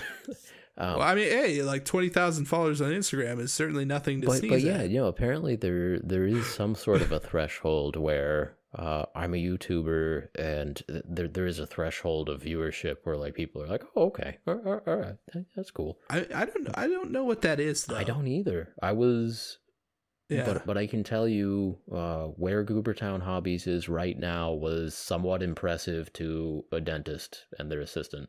So All right. there's a there's a data I point mean- right there. Yeah, Like I, I know some dentists. Like they make good money. They like their job. yeah. Well, look, I'm I'm uh, I'm gearing up to go to some some singles bars. You know, I'll have my my Instagram account ready. Um, I'll have my one liners. Uh, I forgot we were we were going to talk about this when it came up. Remember, we brought this up. Okay, I don't think you remember at all. But we were going to have an active update of Brent going to bars. Well, I haven't been yet. Not for No, not I for know. a long time. Oh, I know. But you are vaccinated and uh, ready to go. Yeah. Well, I just Oh. gotta, gotta That's- update I- I this get the portfolio, portfolio on my conversation. Instagram Yeah, account, exactly. and then I Mhm, think we'll mhm. just be, be good to go. So, Well, first of all, you need to you need to bust out that calendar pick. uh-huh. That needs to be number one. okay. So that's Okay. that's goes in the portfolio. Yep. Correct. That that makes obvious sense. Like, come on. We've we've shifted. We've shifted. We're not trying to sell paintings anymore. We're not trying to impress. You know, you're you're gonna singles bars. Okay, hmm that's where we're at. So portfolio got to shift. Just saying. Yeah. Uh, this is this is my studio. This is Jazza green screened into my studio. Do you do you know who 100%. Jazza is? You, you don't Exactly. Okay. Yes. hmm He's Australian. You can be your you wouldn't know. virtual You wingman. know. Yeah. We'll uh, we'll let you know how it goes. Mhm. Yeah. Ex- expectations that's are low, saying. but Mhm. uh, but I enjoy a, a good bit of social awkwardness. So Exactly. And why not? why not? I'm not a loser. I'm not a loser. Anyways, uh, I think we got some other things to share. That that was a pretty good main topic. I feel like that was that wasn't too long, wasn't too short, Nailed it. just right. Yeah, Matt's gonna get nailed uh, it. just a really good thumbnail or something. I put together Fine. them. Better let Matt take a take a second crack at it, you know, after you after you're done, just like he Probably does with the call. The whole last rest one- of the podcast. Yeah. The it's true. the last thumbnail, I was a little disappointed. I didn't didn't come across as as good as I hoped. Hmm. No, not like some of the other ones. Although uh, I'm not sure what to do if we need to go crazier or uh, just more clickbait or what it is. I don't know something. I like the thumbnails. I think they're hilarious, but Maybe people have just figured out uh, they should not listen to this podcast. it's possible. maybe people There's are- bright orange people are starting to ask the question, why am I front. listening to this podcast? Uh, they're starting to ask each Yeah. other, why are you listening to this podcast? And uh, maybe they're just Yeah. not clicking as often. I don't know, Casey. Oh, I mean, they're still clicking. Tell your friends about this podcast. Yeah, give us give us a share. Give give us a share. Yeah.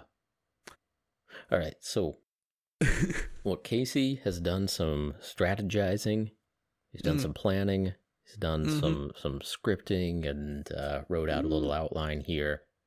And we actually have a method of not rambling off until the end of the podcast. We've got a whole nother section to this podcast.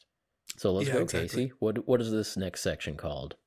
Uh, I don't want to call it the news because that seems like a bit overdone, and I don't want to be cliche. Well, we're not talking about newsy news for our goody peepees, so I think we're fine. You can call it the news. you can just be a normal human being and say we're going to talk about the news. You can just be a normal human being and say we're going to talk about the news now, the gaming news. So I think I- that is very respectful, and I agree.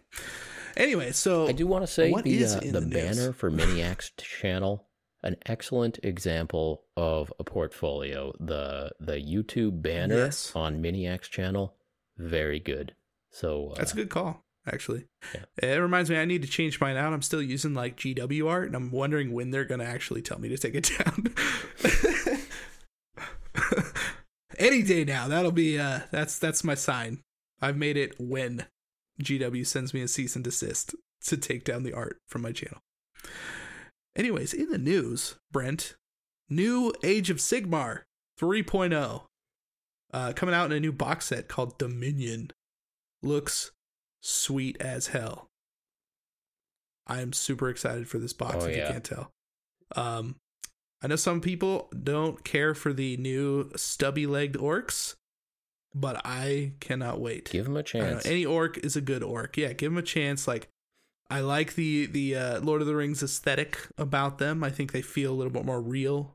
You know, they're still kind of goofy, like especially some of the like the little guys that they got like these little fat noses, and they're like carrying grenades, and they're just running right in. It's, they look hilarious, hilarious. But uh, you know, I'm I don't know. Yeah, I'm the excited. new orcs And the Stormcast, less goofy Man. than old orcs. Well, I'll say that. yeah, Um, I don't know. I'll I'll give them a chance. Well, I'll see Okay, whether or okay. not they can be painted up goofy or not. Uh, either way, the cats are probably Yeah. gonna like to sit in the box. But yeah, some of their faces are just a little more serious than I want to see on my green skins. They're they're yelling about man flesh and, and not so much Yes. like knocking Man each other on the head with mushrooms. But yeah, back on We'll see. back on the We'll menu. see. Yeah. Mhm, mhm. Um, yeah, like uh, I don't know.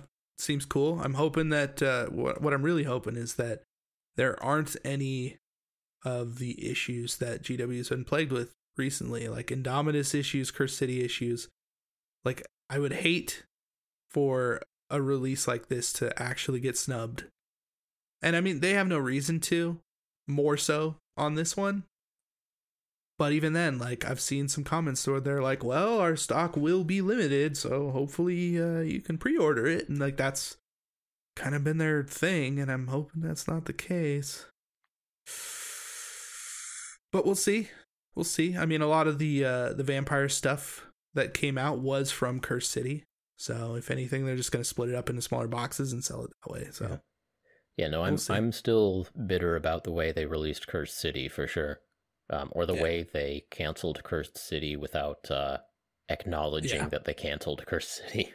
Um, uh, yeah, still haven't, by the way. Yeah, so Saying. that's not great. Um, but Not with great. AOS 3.0, I'm pretty sure that all of the stuff in that box is going to be available for the next three years until they re- uh, release AOS 4.0. So I don't that if first box set. you know, uh, I haven't been paying close enough attention to know if they're going to repackage it into smaller starter sets or what, but uh, I'm pretty sure all of that stuff is going to be pretty readily available. So even if the the big box Yeah. sells out or whatever, less worried I about mean, that just yeah. disappearing forever. Right. Like they they're definitely backing it with a lot, uh, including their their new like uh, Netflix app with content. It's like they're they're taking that new aesthetic, right? That more realistic, uh, true scale. I'm I'm not even sure what you'd call it. Uh, look like you know how the Stormcast all look normal. I don't even know how to I- say it. I really like the design of the new Stormcast, and and that surprised me a lot. For for two editions, I just haven't cared about Stormcast, except for that one Oh, yeah. With the undercut. But uh, That's true. Chick was sweet. that- that's sweet. But uh, yeah, I was Stormcast surprised the the Stormcast in in the AOS 3.0 box. A lot they they changed the look of the armor. They got um, I don't know a little bit smaller, I guess, a little more form fitting on the armor. Is, Yeah. If that makes sense, it's not quite so like bulky and ridiculous.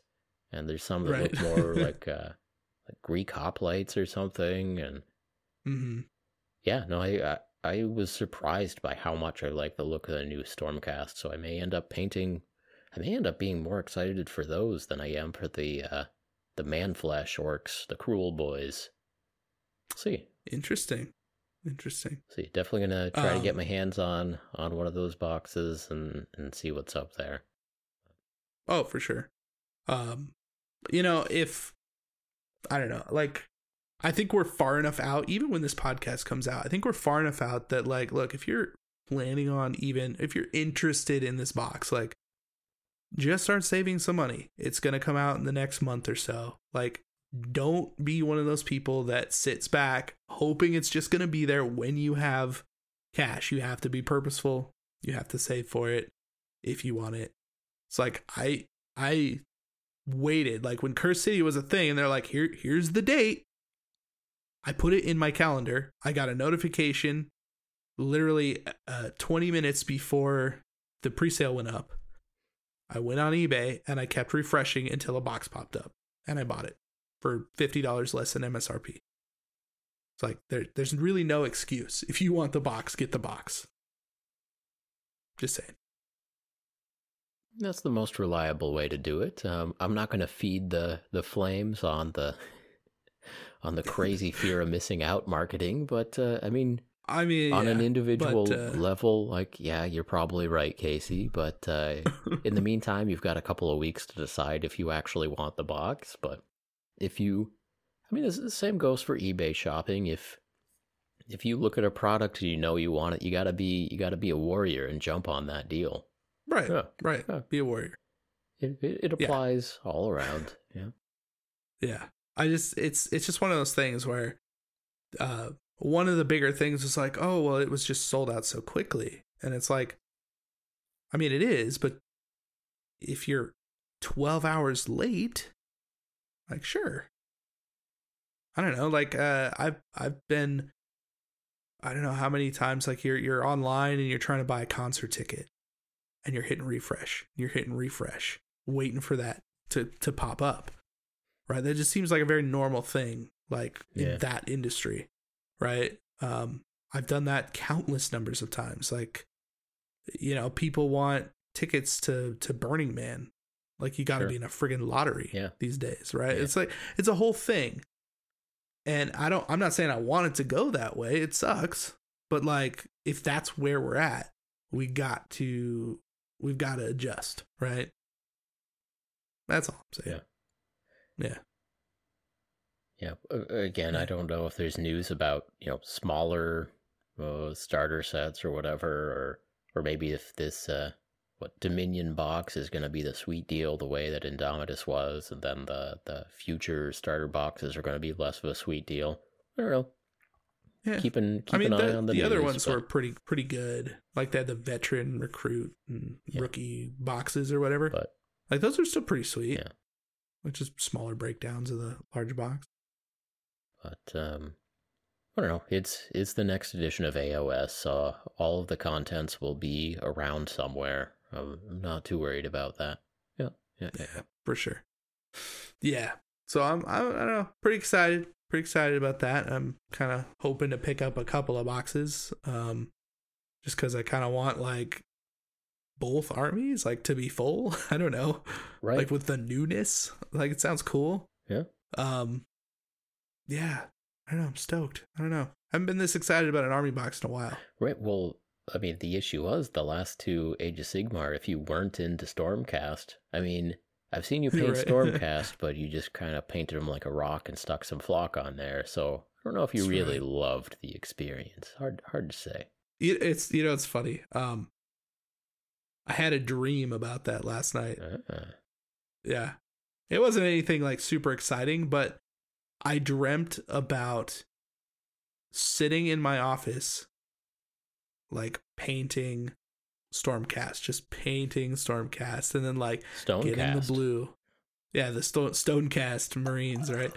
Um yeah, there was a lot of that. And I don't know what prompted that, but just funny you mention it cuz yeah. I, I don't know. It's just been on my mind, I guess. Yeah. Like I, I actually did have a really good experience painting that, and that's one of those armies that I now regret not having on me. Okay. Like Okay. not that I can't replicate it in literally 19 hours, but Yeah. whatever. Yeah. No, I um well just being in this hobby, you were saying that you haven't been excited for a box like this for a while, but you know, just being in this Mhm. hobby you're uh, at least vaguely aware of it for 20 years, like yeah, a, a new edition of the game normally has a pretty good deal on the models in that box. And it is often the case that you like one or neither of the armies in that box. right. But if the occasion happens where you like both of the armies on that box, yeah, that's a now good what? day, and that is something that you wait years to to see. So yeah, it's true. Uh, apparently, we're down to a cycle of every th- three years for a new AOS, and every three years for a new you know 40k. Seems to be the case, Yeah, and and in that case, yeah, every every three years for your favorite game you get to see if the if the good deal box with all the new models is going to have the any of the armies you like or not and that's always fun That's i mean true. What's what's better than lizard men and Bretonnians uh possibly black reach that uh, possibly but right. Possibly. That's actually that's a good point. Black Reach. Uh, yeah yeah, I don't. I don't know. I have so many of those models.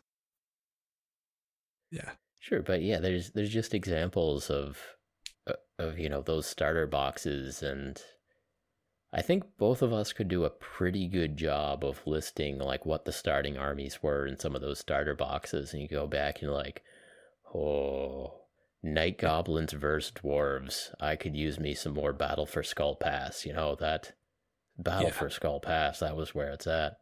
Um, I think but now, think- if, if think that- Dominion that is the one, next yeah. uh, Battle for Skull Pass equivalent, you know, oh man, it feel it feels like it. It actually feels like it because this this new aesthetic for both armies. It's like I have Ironjawz, I have goblins, I have orcs. This is completely new. Like it's when AOS 1.0 came out and it was like the Stormcast Eternals, okay. Like I'll take a look at that. That looks cool. Um and like the Khorne stuff looked really good. Right? s- it's like that was a stuff was really cool starting box. Like I have painted a ton of that starting box. Like a ton of it on both sides. Um yeah, like that that got me back into Warhammer. That box. I mean, uh, how long ago was that? 4 years? 6 years? I don't even know probably six years. Yeah, Holy crap. that sounds about right, ish. okay, yeah. I think they've been doing every three years. That's insane. Uh, yeah, it, does, it seems like it's been forever since the new edition, but uh, yeah. Well, you were talking about the the lizard men, and that that brings up another point. I'm wondering if they're also getting a facelift because the Lord Kroak came out on sale this week from Games Workshop, and that is like the the space frog on whatever like some altar that floats around floating for around, I space literally frog. don't even know. Yeah. Yeah. I just know that I want it because it's a floating space frog that, That- psychically tells lizards what to do. That model Uh, is awesome. yeah. So, so if you haven't seen the Lord Kroak, I think it's just Lord Kroak, but um, right. but stupid. yeah, it's it's a toad on a chair floating in the air, and there's stuff swirling around him, and a lot of the new models that Games Workshop's been putting out with a character floating in the air with stuff floating around them looks oh man. is, is not uh is not my my cup of tea. We'll say. Yeah, you're talking about like the Lumineth stuff. yeah, like the, the, Lumineths with like a cow standing on top of another cow who is like standing okay, I'm foot. I'm down with like the cow battle suits. I think those are pretty great because they're stupid as hell. hmm But the dude's like the the like fox dude floating around the like spinny Right. The, uh, robe stuff. Like I that's gonna break. yeah. It's gonna break. Anyway, uh, Lord Kroak. I was I was looking at this model, and one, it actually looks awesome with like all the stuff floating in the air. And two, the way they did it, it seems like there's two points of contact for for every uh, point that might be a weak link in the chain, and it actually looks more sturdy than a lot of the other stuff because it's, it's he's got It like does, a yeah. circle of crap flying around him, and it's done like it seems to be done in a clever way that there are two connection points at every weak link, and uh, I like that. And for some reason, the stuff floating around him looks cool. So yeah, it's a it's It a great model. cool. I don't, uh, you know, if as long as we're speculating, I don't know if they're gonna refresh any of the the Seraphon line, but the the Toad model, uh, like, was in resin. They had a resin version of the old Mhm. metal kit. Yeah, Like the, the- the- metal kit. the yeah. the HQ for that army needed an Yeah. update. It- It's been 30 years or so, whatever. I don't know. That resin kit probably came out like 2005, which is even sadder, probably. So yeah, I mean the I think the most of the Seraphon line is from 2007 or something like that. So I mean it's it's getting old, but it's mostly in plastic, and you know it's it's all right. It's not great. It's all Yeah. right. Yeah. yeah, I mean, to- I have some, uh, I have some good stuff, some good plastic models from that line, and they look nice. You know, Yeah. look like modern GW. Yeah, we'll we'll see if they do any more updates, but hey, uh, Lord Kroak looks looks wonderful. I, Mhm. I don't have time for Lord Kroak, but I wish I did. You know. That that's the and that's where I'm at. Like, I I looked at the pre-order and I'm like, I think it was like 115 dollars, and it's like, okay, that's like the standard price for their larger HQ models. This isn't as big as some of the other ones, but it's like I can't justify that, right? Like, really. But I want it. hmm Although I did have this thought that I, I was thinking that I wonder if it just looks sturdier because it's painted like stone. so it's like, hmm, rocks are sturdy. like it just looks heftier, right? It could Yeah. be just as fiddly as all the other things. instead like, of a ghostly wisp of ghost cloth. Yeah. Right. yes, because there are definitely those models of the stupid ghosts that have like. How come there's a beefy ghost thing with a giant axe and all that? Then there's just one wisp that's tied to the ground, Neck and that's what's holding him down. Like Always two at wisps. least two. Yeah. Man, like I would have a Skitarii army by now if I didn't feel like I'd break it. You'll break it. I will break it. Mhm. And on that note, thank you again for joining us on another episode of Paint Bravely. If you enjoyed this podcast, please help us out by leaving us a review on iTunes, subscribing to the YouTube channel, and sharing this message with your hobby friends. As always, we appreciate each and every one of you for listening, and we will talk to you next time. I just wanted to see Brent really chug that down. I don't know if we're done or not, so I just threw that out there. We cut around that. Are we done? We done. I don't know. I mean, we didn't talk about uh, Warhammer Plus, but we'll do that next time. Oh, Warhammer Plus.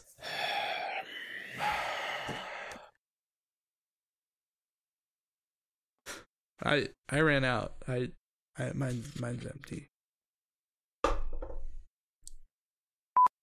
So anyway, it's Lord Kroak. No, we're done with Kroak. Unless he's getting a Warhammer Plus special, I think we're done with War uh, with Lord Kroak here. I mean, hey, you never know. Like, I'd pay for that. so the rumor is though that the uh are we just gonna acknowledge I, I don't know, I feel like acknowledging that we just tried to do an outro and then forgot half the crap we were supposed to talk about. So instead of It's rambling, we ended in. early. You- you- and now we're now we're It's switching all it back. We're in, just and doing I'm gonna let Gordon in, but it's all staying in, so you better be That talking. seems fine since you're leaving the camera. I get to talk to people. Um, yeah, that makes this a fun ending where we don't ramble or anything like that. Even though we said we wouldn't, we are. I wonder if that new Dominion box is gonna be good or anything for the cats to sit in. I think I think it will be. It's a- to get a box review on that one from old Brent. Anyways, the rumor is that the aesthetic changes for the new orcs and the Stormcast are to better suit the animated content that will be coming out for Games Workshop's Netflix style app. What, uh, Warhammer Plus? I don't know. Is that what it's actually called? It, it actually is probably- Warhammer Plus. Yes. Yeah, Damn, man, Disney Plus came out, killed it, and then Paramount was like, "Oh, we need to change ours from CBS All Access to Paramount Plus." Yeah. And now there's Warhammer Plus. Plus, and now there's HBO Max. Which, yeah, the the Warhammer Plus, the naming scheme there, kind of makes you it makes it sound like a joke. Like it makes it like that. Yeah. But what is more plus than? f- Yeah, it's no. Well, no, Okay. it's it's just uh, because it's following that same formatting. Uh, makes it Yes, sound like, that- a, is like true, an yeah. onion punchline or something. But yeah, it's a good point. it, it does seem a little bit unbelievable, but then again, they have been like low key, not so low key, going around like cease and desist, buying up all the animation in the world for Warhammer.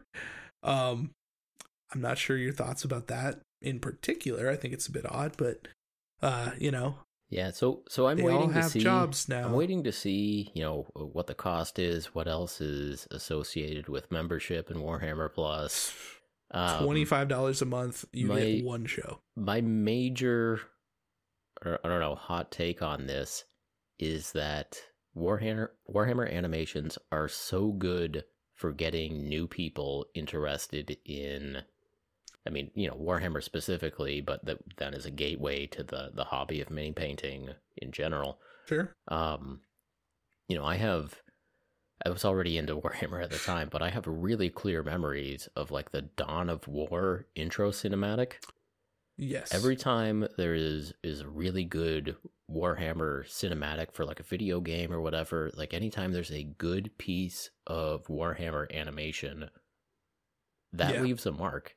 And and it Yeah. really is an entry point for again, a quick thing that you can show to somebody to try to explain what this universe is, what the setting is, why why you might get excited about it. So, Mhm. you know, actually any of the Dawn of War intro cinematics are great. Um Yeah. There I was mean, those games are sweet. yeah, th- They were great entry points into to Warhammer because a lot of people were coming straight off of, uh, you know, StarCraft getting a little bit dated. mhm. You know, Command and Conquer a little bit dated. Warcraft three was like kind of polygony, you know, and then all of a sudden Dawn of War is like this slick, Yeah. sweet game, right? Like that. That definitely brought me back into Warhammer after not painting Warhammer anymore yeah. when I was younger. But it's it's like a one minute cinematic, and if you haven't seen it, look it up now. Dawn of War intro cinematic. But it's uh, a bunch of space marines defending against a bunch of orcs, and it's it's uh, quick and it's violent, and you know it it actually showcases a lot of the major units from each army. You know, there's a there's a predator tank, and there's a dreadnought, and there's orcs with heavy weapons and, and orcs with explosives, and there's you got your Mhm. tactical marine squad with a variety of weapons, and in just like a minute long clip, they're all just murdering each other real good, and and it's it's great. It's it's a lot of fun, and it really shows, you know, uh, somebody's concept of what this tabletop game is supposed to be, and so right. um and you know sometimes you're you're watching the animations for you know astartes is one of the flagship uh, shows or animation series in warhammer plus and that Mhm. was great you know just a team of what four or five marines boarding a it was- starship just Yeah. just murdering all these dude, traitor too, uh. guardsmen and and killing some chaos sorcerers and then doing some weird stuff with an orb. It was wonderful. Astartes, you know, as a YouTube channel, as an independent YouTube channel, got millions and millions of views, hmm which is more than any of our videos get, which means that people outside of the hobby are watching this stuff and enjoying Yes. this stuff and getting into it. And so The reach for Astartes is astounding. yeah it is it, Yeah. it's amazing um and so it is a it is a gateway to all of this stuff and so i am curious you know how how expensive it will be to get access to these shows um whether or not there will be clips from these shows like showing up on youtube but the Mm, or or you know how uh, how good Games Workshop will be about taking those down. Um, yeah, probably pretty good considering they they employed a lot of the, including the Astartes guy. Like, Yeah. They're employing these people to make animations. You know, yeah, and so I'm I'm skeptical about the business model. Um, you know, I think For I think there will be a lot of nerds who will pay uh, whatever the monthly cost is for at least one month to uh, yeah, to, to yeah, that's probably on, fair. on all these animations, but um, I think there's a real opportunity cost there of expanding the market. Yeah, Um, but, you know, I, I think it would have been awesome if they could have find a way, like even even giving the content to Amazon and you know Amazon Prime and Netflix and Hulu. Um, right. If they partnered with that- someone else to release that, yeah, Uh, I think that would have paid for. I mean, we're in the business of essentially making uh, free uh, video content, and you know Mhm. our our costs are obviously way lower than than for these animation studios. But um, getting it, getting your word out there as broadly as you can has a lot of value, uh, especially when if people get interested in your universe, they buy expensive plastic toys. You know. Um, right. so I don't know. Uh, we'll we'll see what else is included with the the Amazon the the Warhammer Plus membership. The yeah the Warhammer, Warhammer Prime Plus. membership and uh, Prime. See, Prime would be Warhammer Prime Yeah. would be good.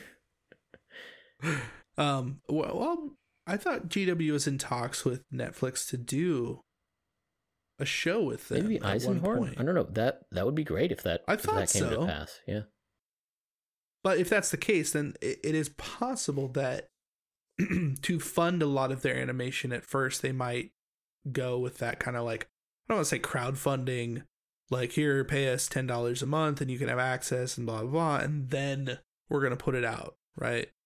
Because it, it would feel a little weird, but like it would make sense for them to get the ball rolling, to get the word out, to be like, well, we actually have some things that make sense, um, and then to spread that out to other places because it, it still feels a little weird to put something like an animated series behind a paywall for something so specific that you are it's like you're catering to people who already know what it is. Like you, you've essentially taken one of the largest uh, advertising factors in astartes. We'll just use that as the example um, out of the public realm.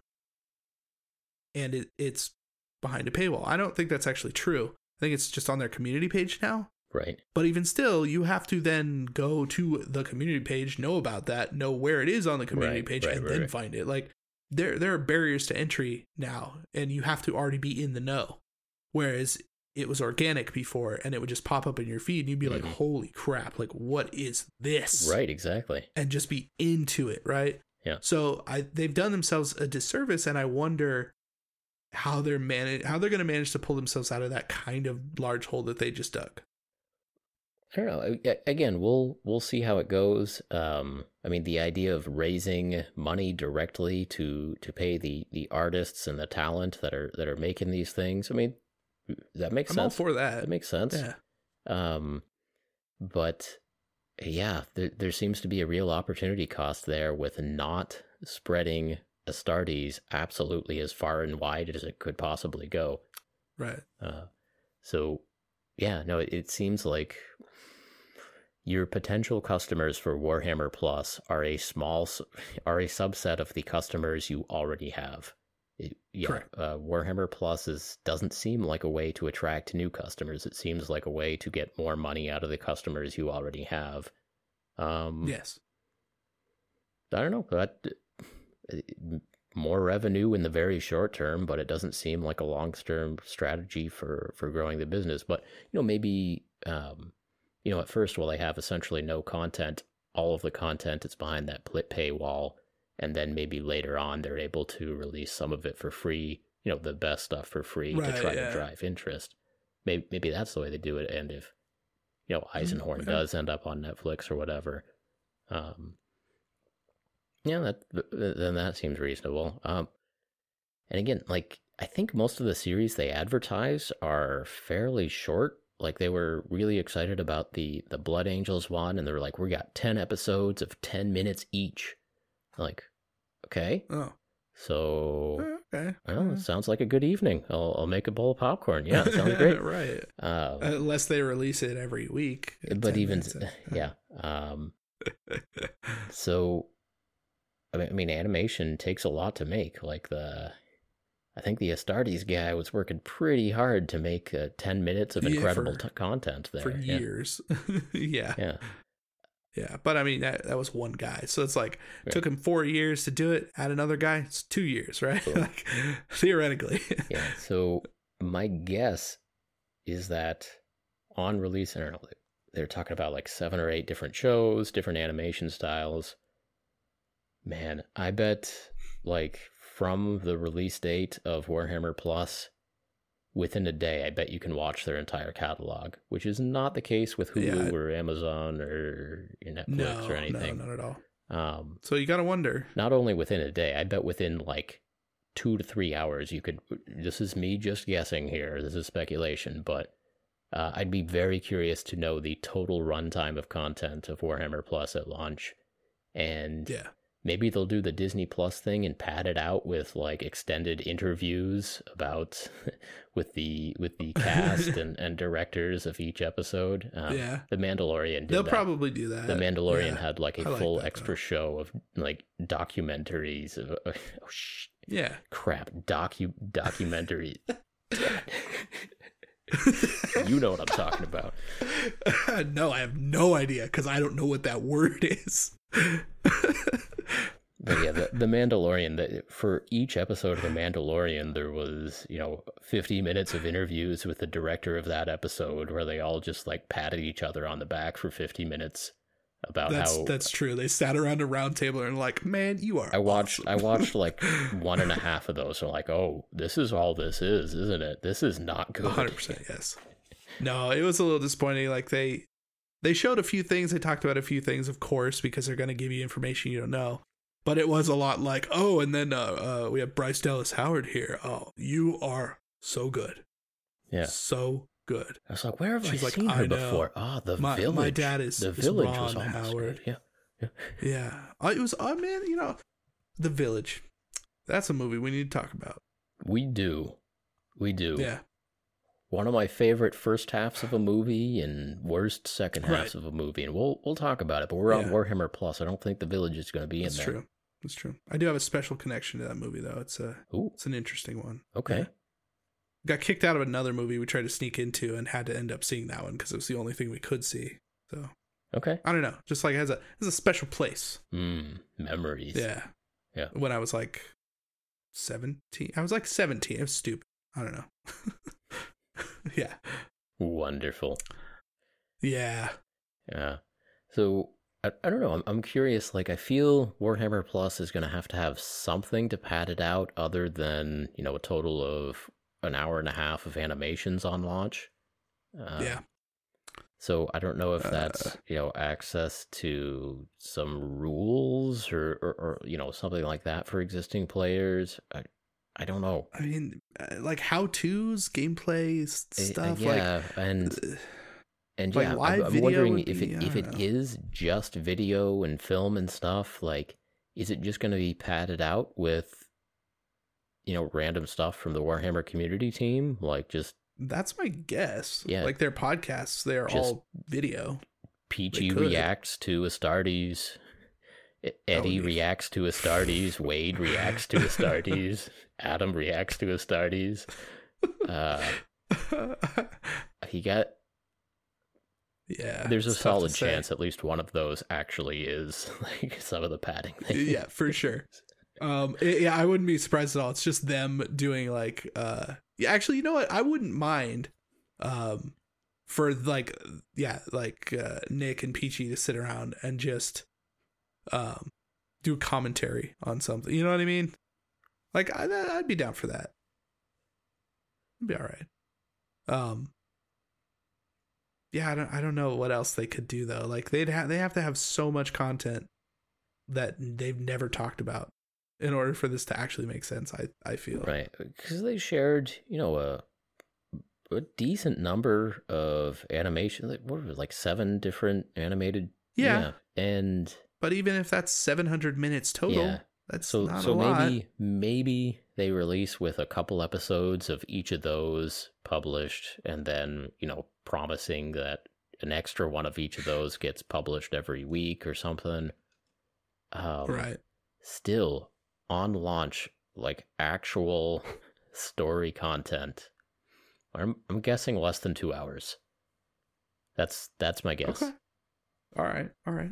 uh I'll uh benefit of the doubt. yeah and, and we're, and we're recording this what like a month before we know for absolute sure like it's coming out in That's july true. We're have no recording in june at this point uh we'll we could be you, all of you listening in the future Stardies. we'll uh we'll know how wrong Two we are three. but yeah my my guess is like two hours of actual content with the promise of an extra like maybe half an hour every week and then plus Yeah. plus filler and Plus. i think it's possible that some of that filler is like access to online rules or something maybe but i think most of the filler is going to be even- uh, they sit peachy in front of a TV and Just um sit Uh, sit why in front of a TV that, with like uh, three cameras on him, and oh my god, you know what it's gonna be? Is it's gonna be him next to a fireplace reading Black Library novels. yeah. actually, That's gonna happen. You know what? I did actually hear that speculation somewhere. If Seriously? no, no, no, the um, if there was like access to audiobooks for Black Library or something like that, they actually have a that changes things. they actually have a ton of that content. Or if They they've do. taken like a few series that never did get made into audiobooks and just uh yeah, I mean you, it's pretty hard to do a full audiobook as someone like reading in front of a fireplace. I'm pretty sure those things have a lot of cuts and edits in them, but Oh yeah, I, no, I think mean, that has doing, to be doing audio like has that, to be yeah. mostly audio, yeah. But um, Yeah, but but one way they could pad it out in like a very reasonable way that I'd appreciate is if they did have uh, like a bunch of audiobooks from Black Library. I think that would be that'd be a solid move. Yeah. yeah. I mean that's certainly But but of course, I, uh, I mean you know, Audible has Audible has most of them, and they're uh, that's true. In fact, I just bought one. well and uh, well and day. truly owned by by Amazon. I don't know. I don't know how that business works, but Actually, that's that's a good point. So Amazon does sell on Audible a crap load of Black Library. So maybe it was Amazon that was going to put out a Warhammer series at one point. So that's still a possibility. They might end up doing that for the the you know to get the stuff into the public. I don't know. So it's really hard to say.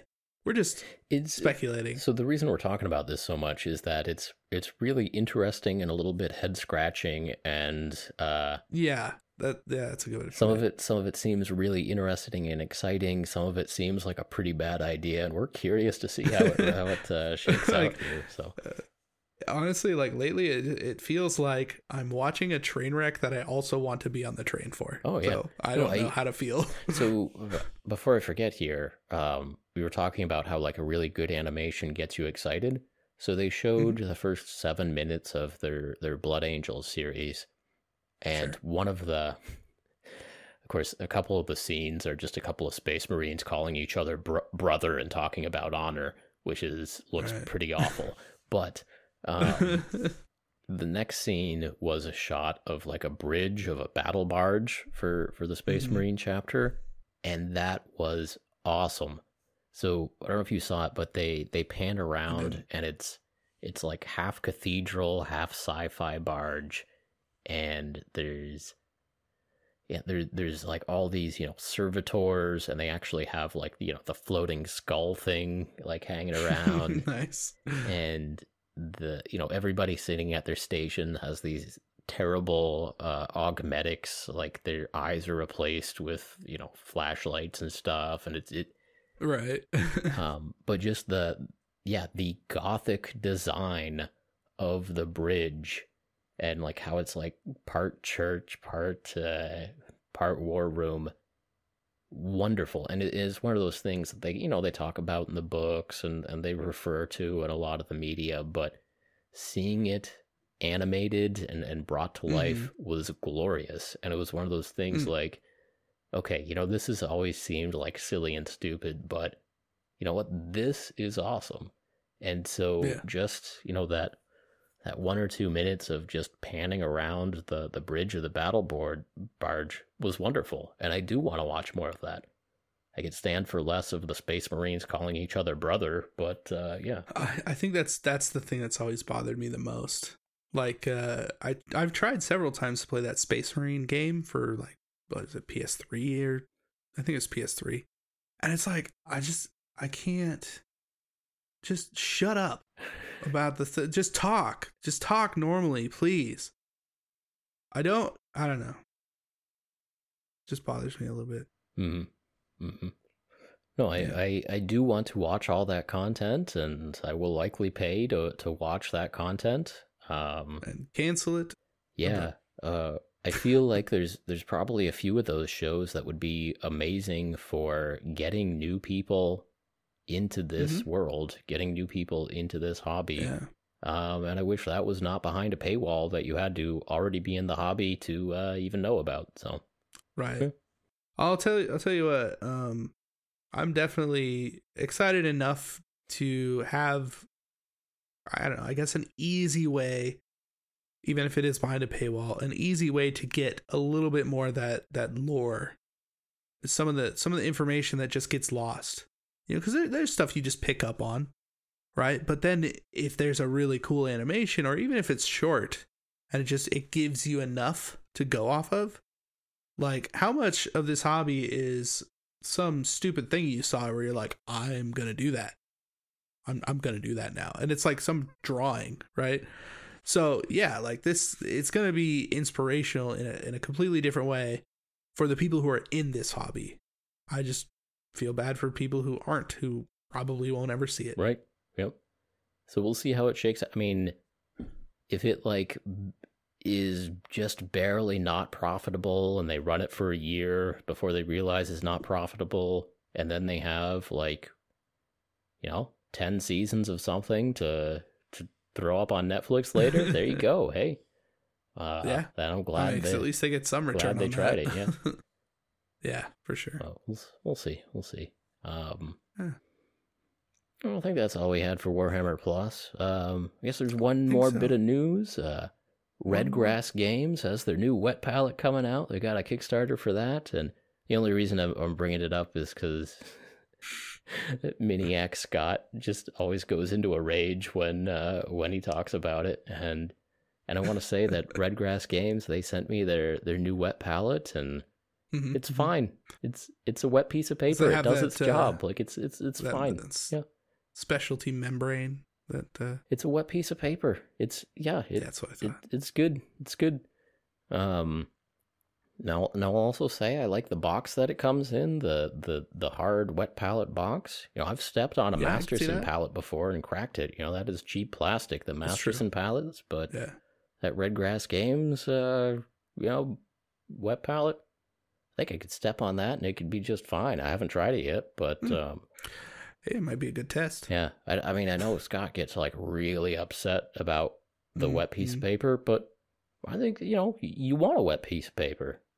You, you know what's funny about that? Like how how so many people talk about even masters and master yeah, it's Masterson's wet palettes. Like how I'll just throw away the paper. Take the paper out. Redgrass Games, any other army painter, I'll take that paper out, toss it. It's no good.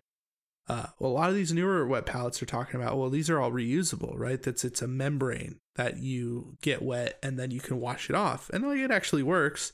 I threw. I Um, didn't realize that. I actually threw away my first piece of paper. I don't know how many more came with it. You might want to you might want to look into that.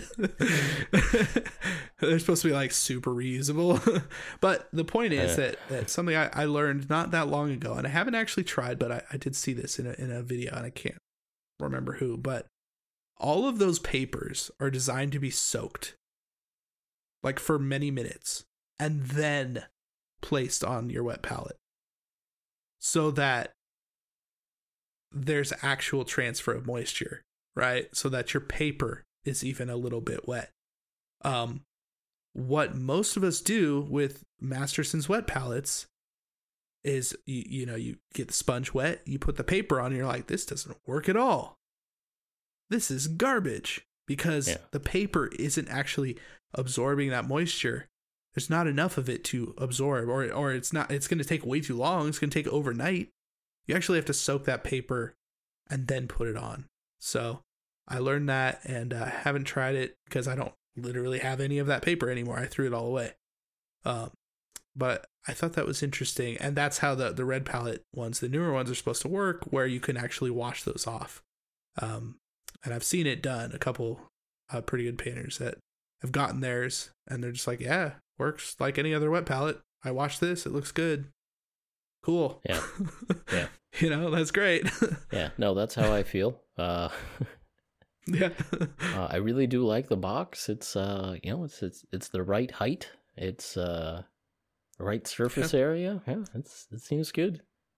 The Yeah. uh, the sponge inside fits it really nicely. I like that the paper is cut out to the size of the box. That's very convenient. Uh, yeah. you know, on the on the whole topic of wet palettes, my my philosophy has come to be like, yeah, wet palettes are really good. You should have one. Which wet palette is best? It's a wet piece of paper. Like the They're the- all basically exactly the which wet piece of paper might depend on the humidity and temperature of the room you're in and your painting style and, and how you like to do things, but uh it's, it's a wet piece of paper. pretty much. Yeah. Not much uh difference. Yeah. Yeah. I don't know. I, I know Redgrass Games, um, they go all in with their their marketing of this is the absolute best, you know, scientifically optimized wet piece of paper and you know, I, I mean the only thing that could be scientifically optimized is like how the lid shuts to make it a maximum amount, amount of like how much air to moisture is let in and out. Like that's literally the only thing they could do to change the wet Yeah. palette. There's uh, Um, I think there is it them that's working on the light. I was- was listening to oh, I Trapped think Under. Plastic and and yeah, the the light, which is the best light for painting. I mean, Yeah, right. does Like, it flicker? Don't, don't like, say that. it is it the color temperature you want?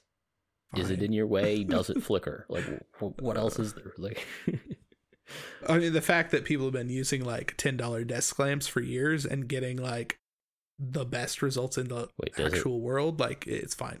It's not the some best light, some lights as they age, they get a little bit of a whine to them, like. That's true. Like this this ring light I got above me is starting to get funky. And so, you know, if you're working under one of those lights and you start to go a little bit insane, that can make your painting Mhm, uh, either better or worse. I don't know. So, Yeah. um, And the problem with having uh, multiple lights like you have, you've got like six shop lights up there, you're never going to know which one it is. one of those bulbs is going to start to go. well, in, in other news, I optimized my system. I can now do two lights, four lights, or all six lights. So you son of a um, bitch. in this setting, for, for the podcast, I'm trying it today. We got we got two shop lights. We got you know, it's funny, I noticed. two LED panels. We got a couple of fill Yeah. lights, just a couple of little LED screw in bulbs, and uh, Mhm. trying always trying out new things and seeing what works. But Yeah, yeah. I'm seeing it's funny because you lift your hands up and I see shadows in new places. yeah, It's weird. Like they're not normally like passing your face like that. So it's it's just strange. The Mm. weird crap that I wasn't ever gonna mention until you just mentioned that. So Oh boy. All right, I, you know, Casey, you said that we'd have a lot to talk about today, and We, did it. definitely did. We did it, buddy. We did it. like like my memory card's almost full. Uh I think Yeah, our our, we're we're actually getting our there. time together may be coming to a close. So, second So time's weird- a charm here, Casey. Yeah. Well, what I was gonna say is on that note, uh, just skip back like a minute and a half or whatever it was, and uh, listen to the outro. That's like thirty minutes ago, Casey. was it really? Thank you again, Stay again for joining us on another episode of Paint Bravely. If you enjoy this podcast, please help us out by just share share the podcast. We would love that, and we do appreciate each and every one of you. Thank you. Mhm. We're sorry. I love how we're just like, we're not gonna ramble. We're not gonna. We got this worked out. We are professionals. like, we're so full of shit. So very sorry.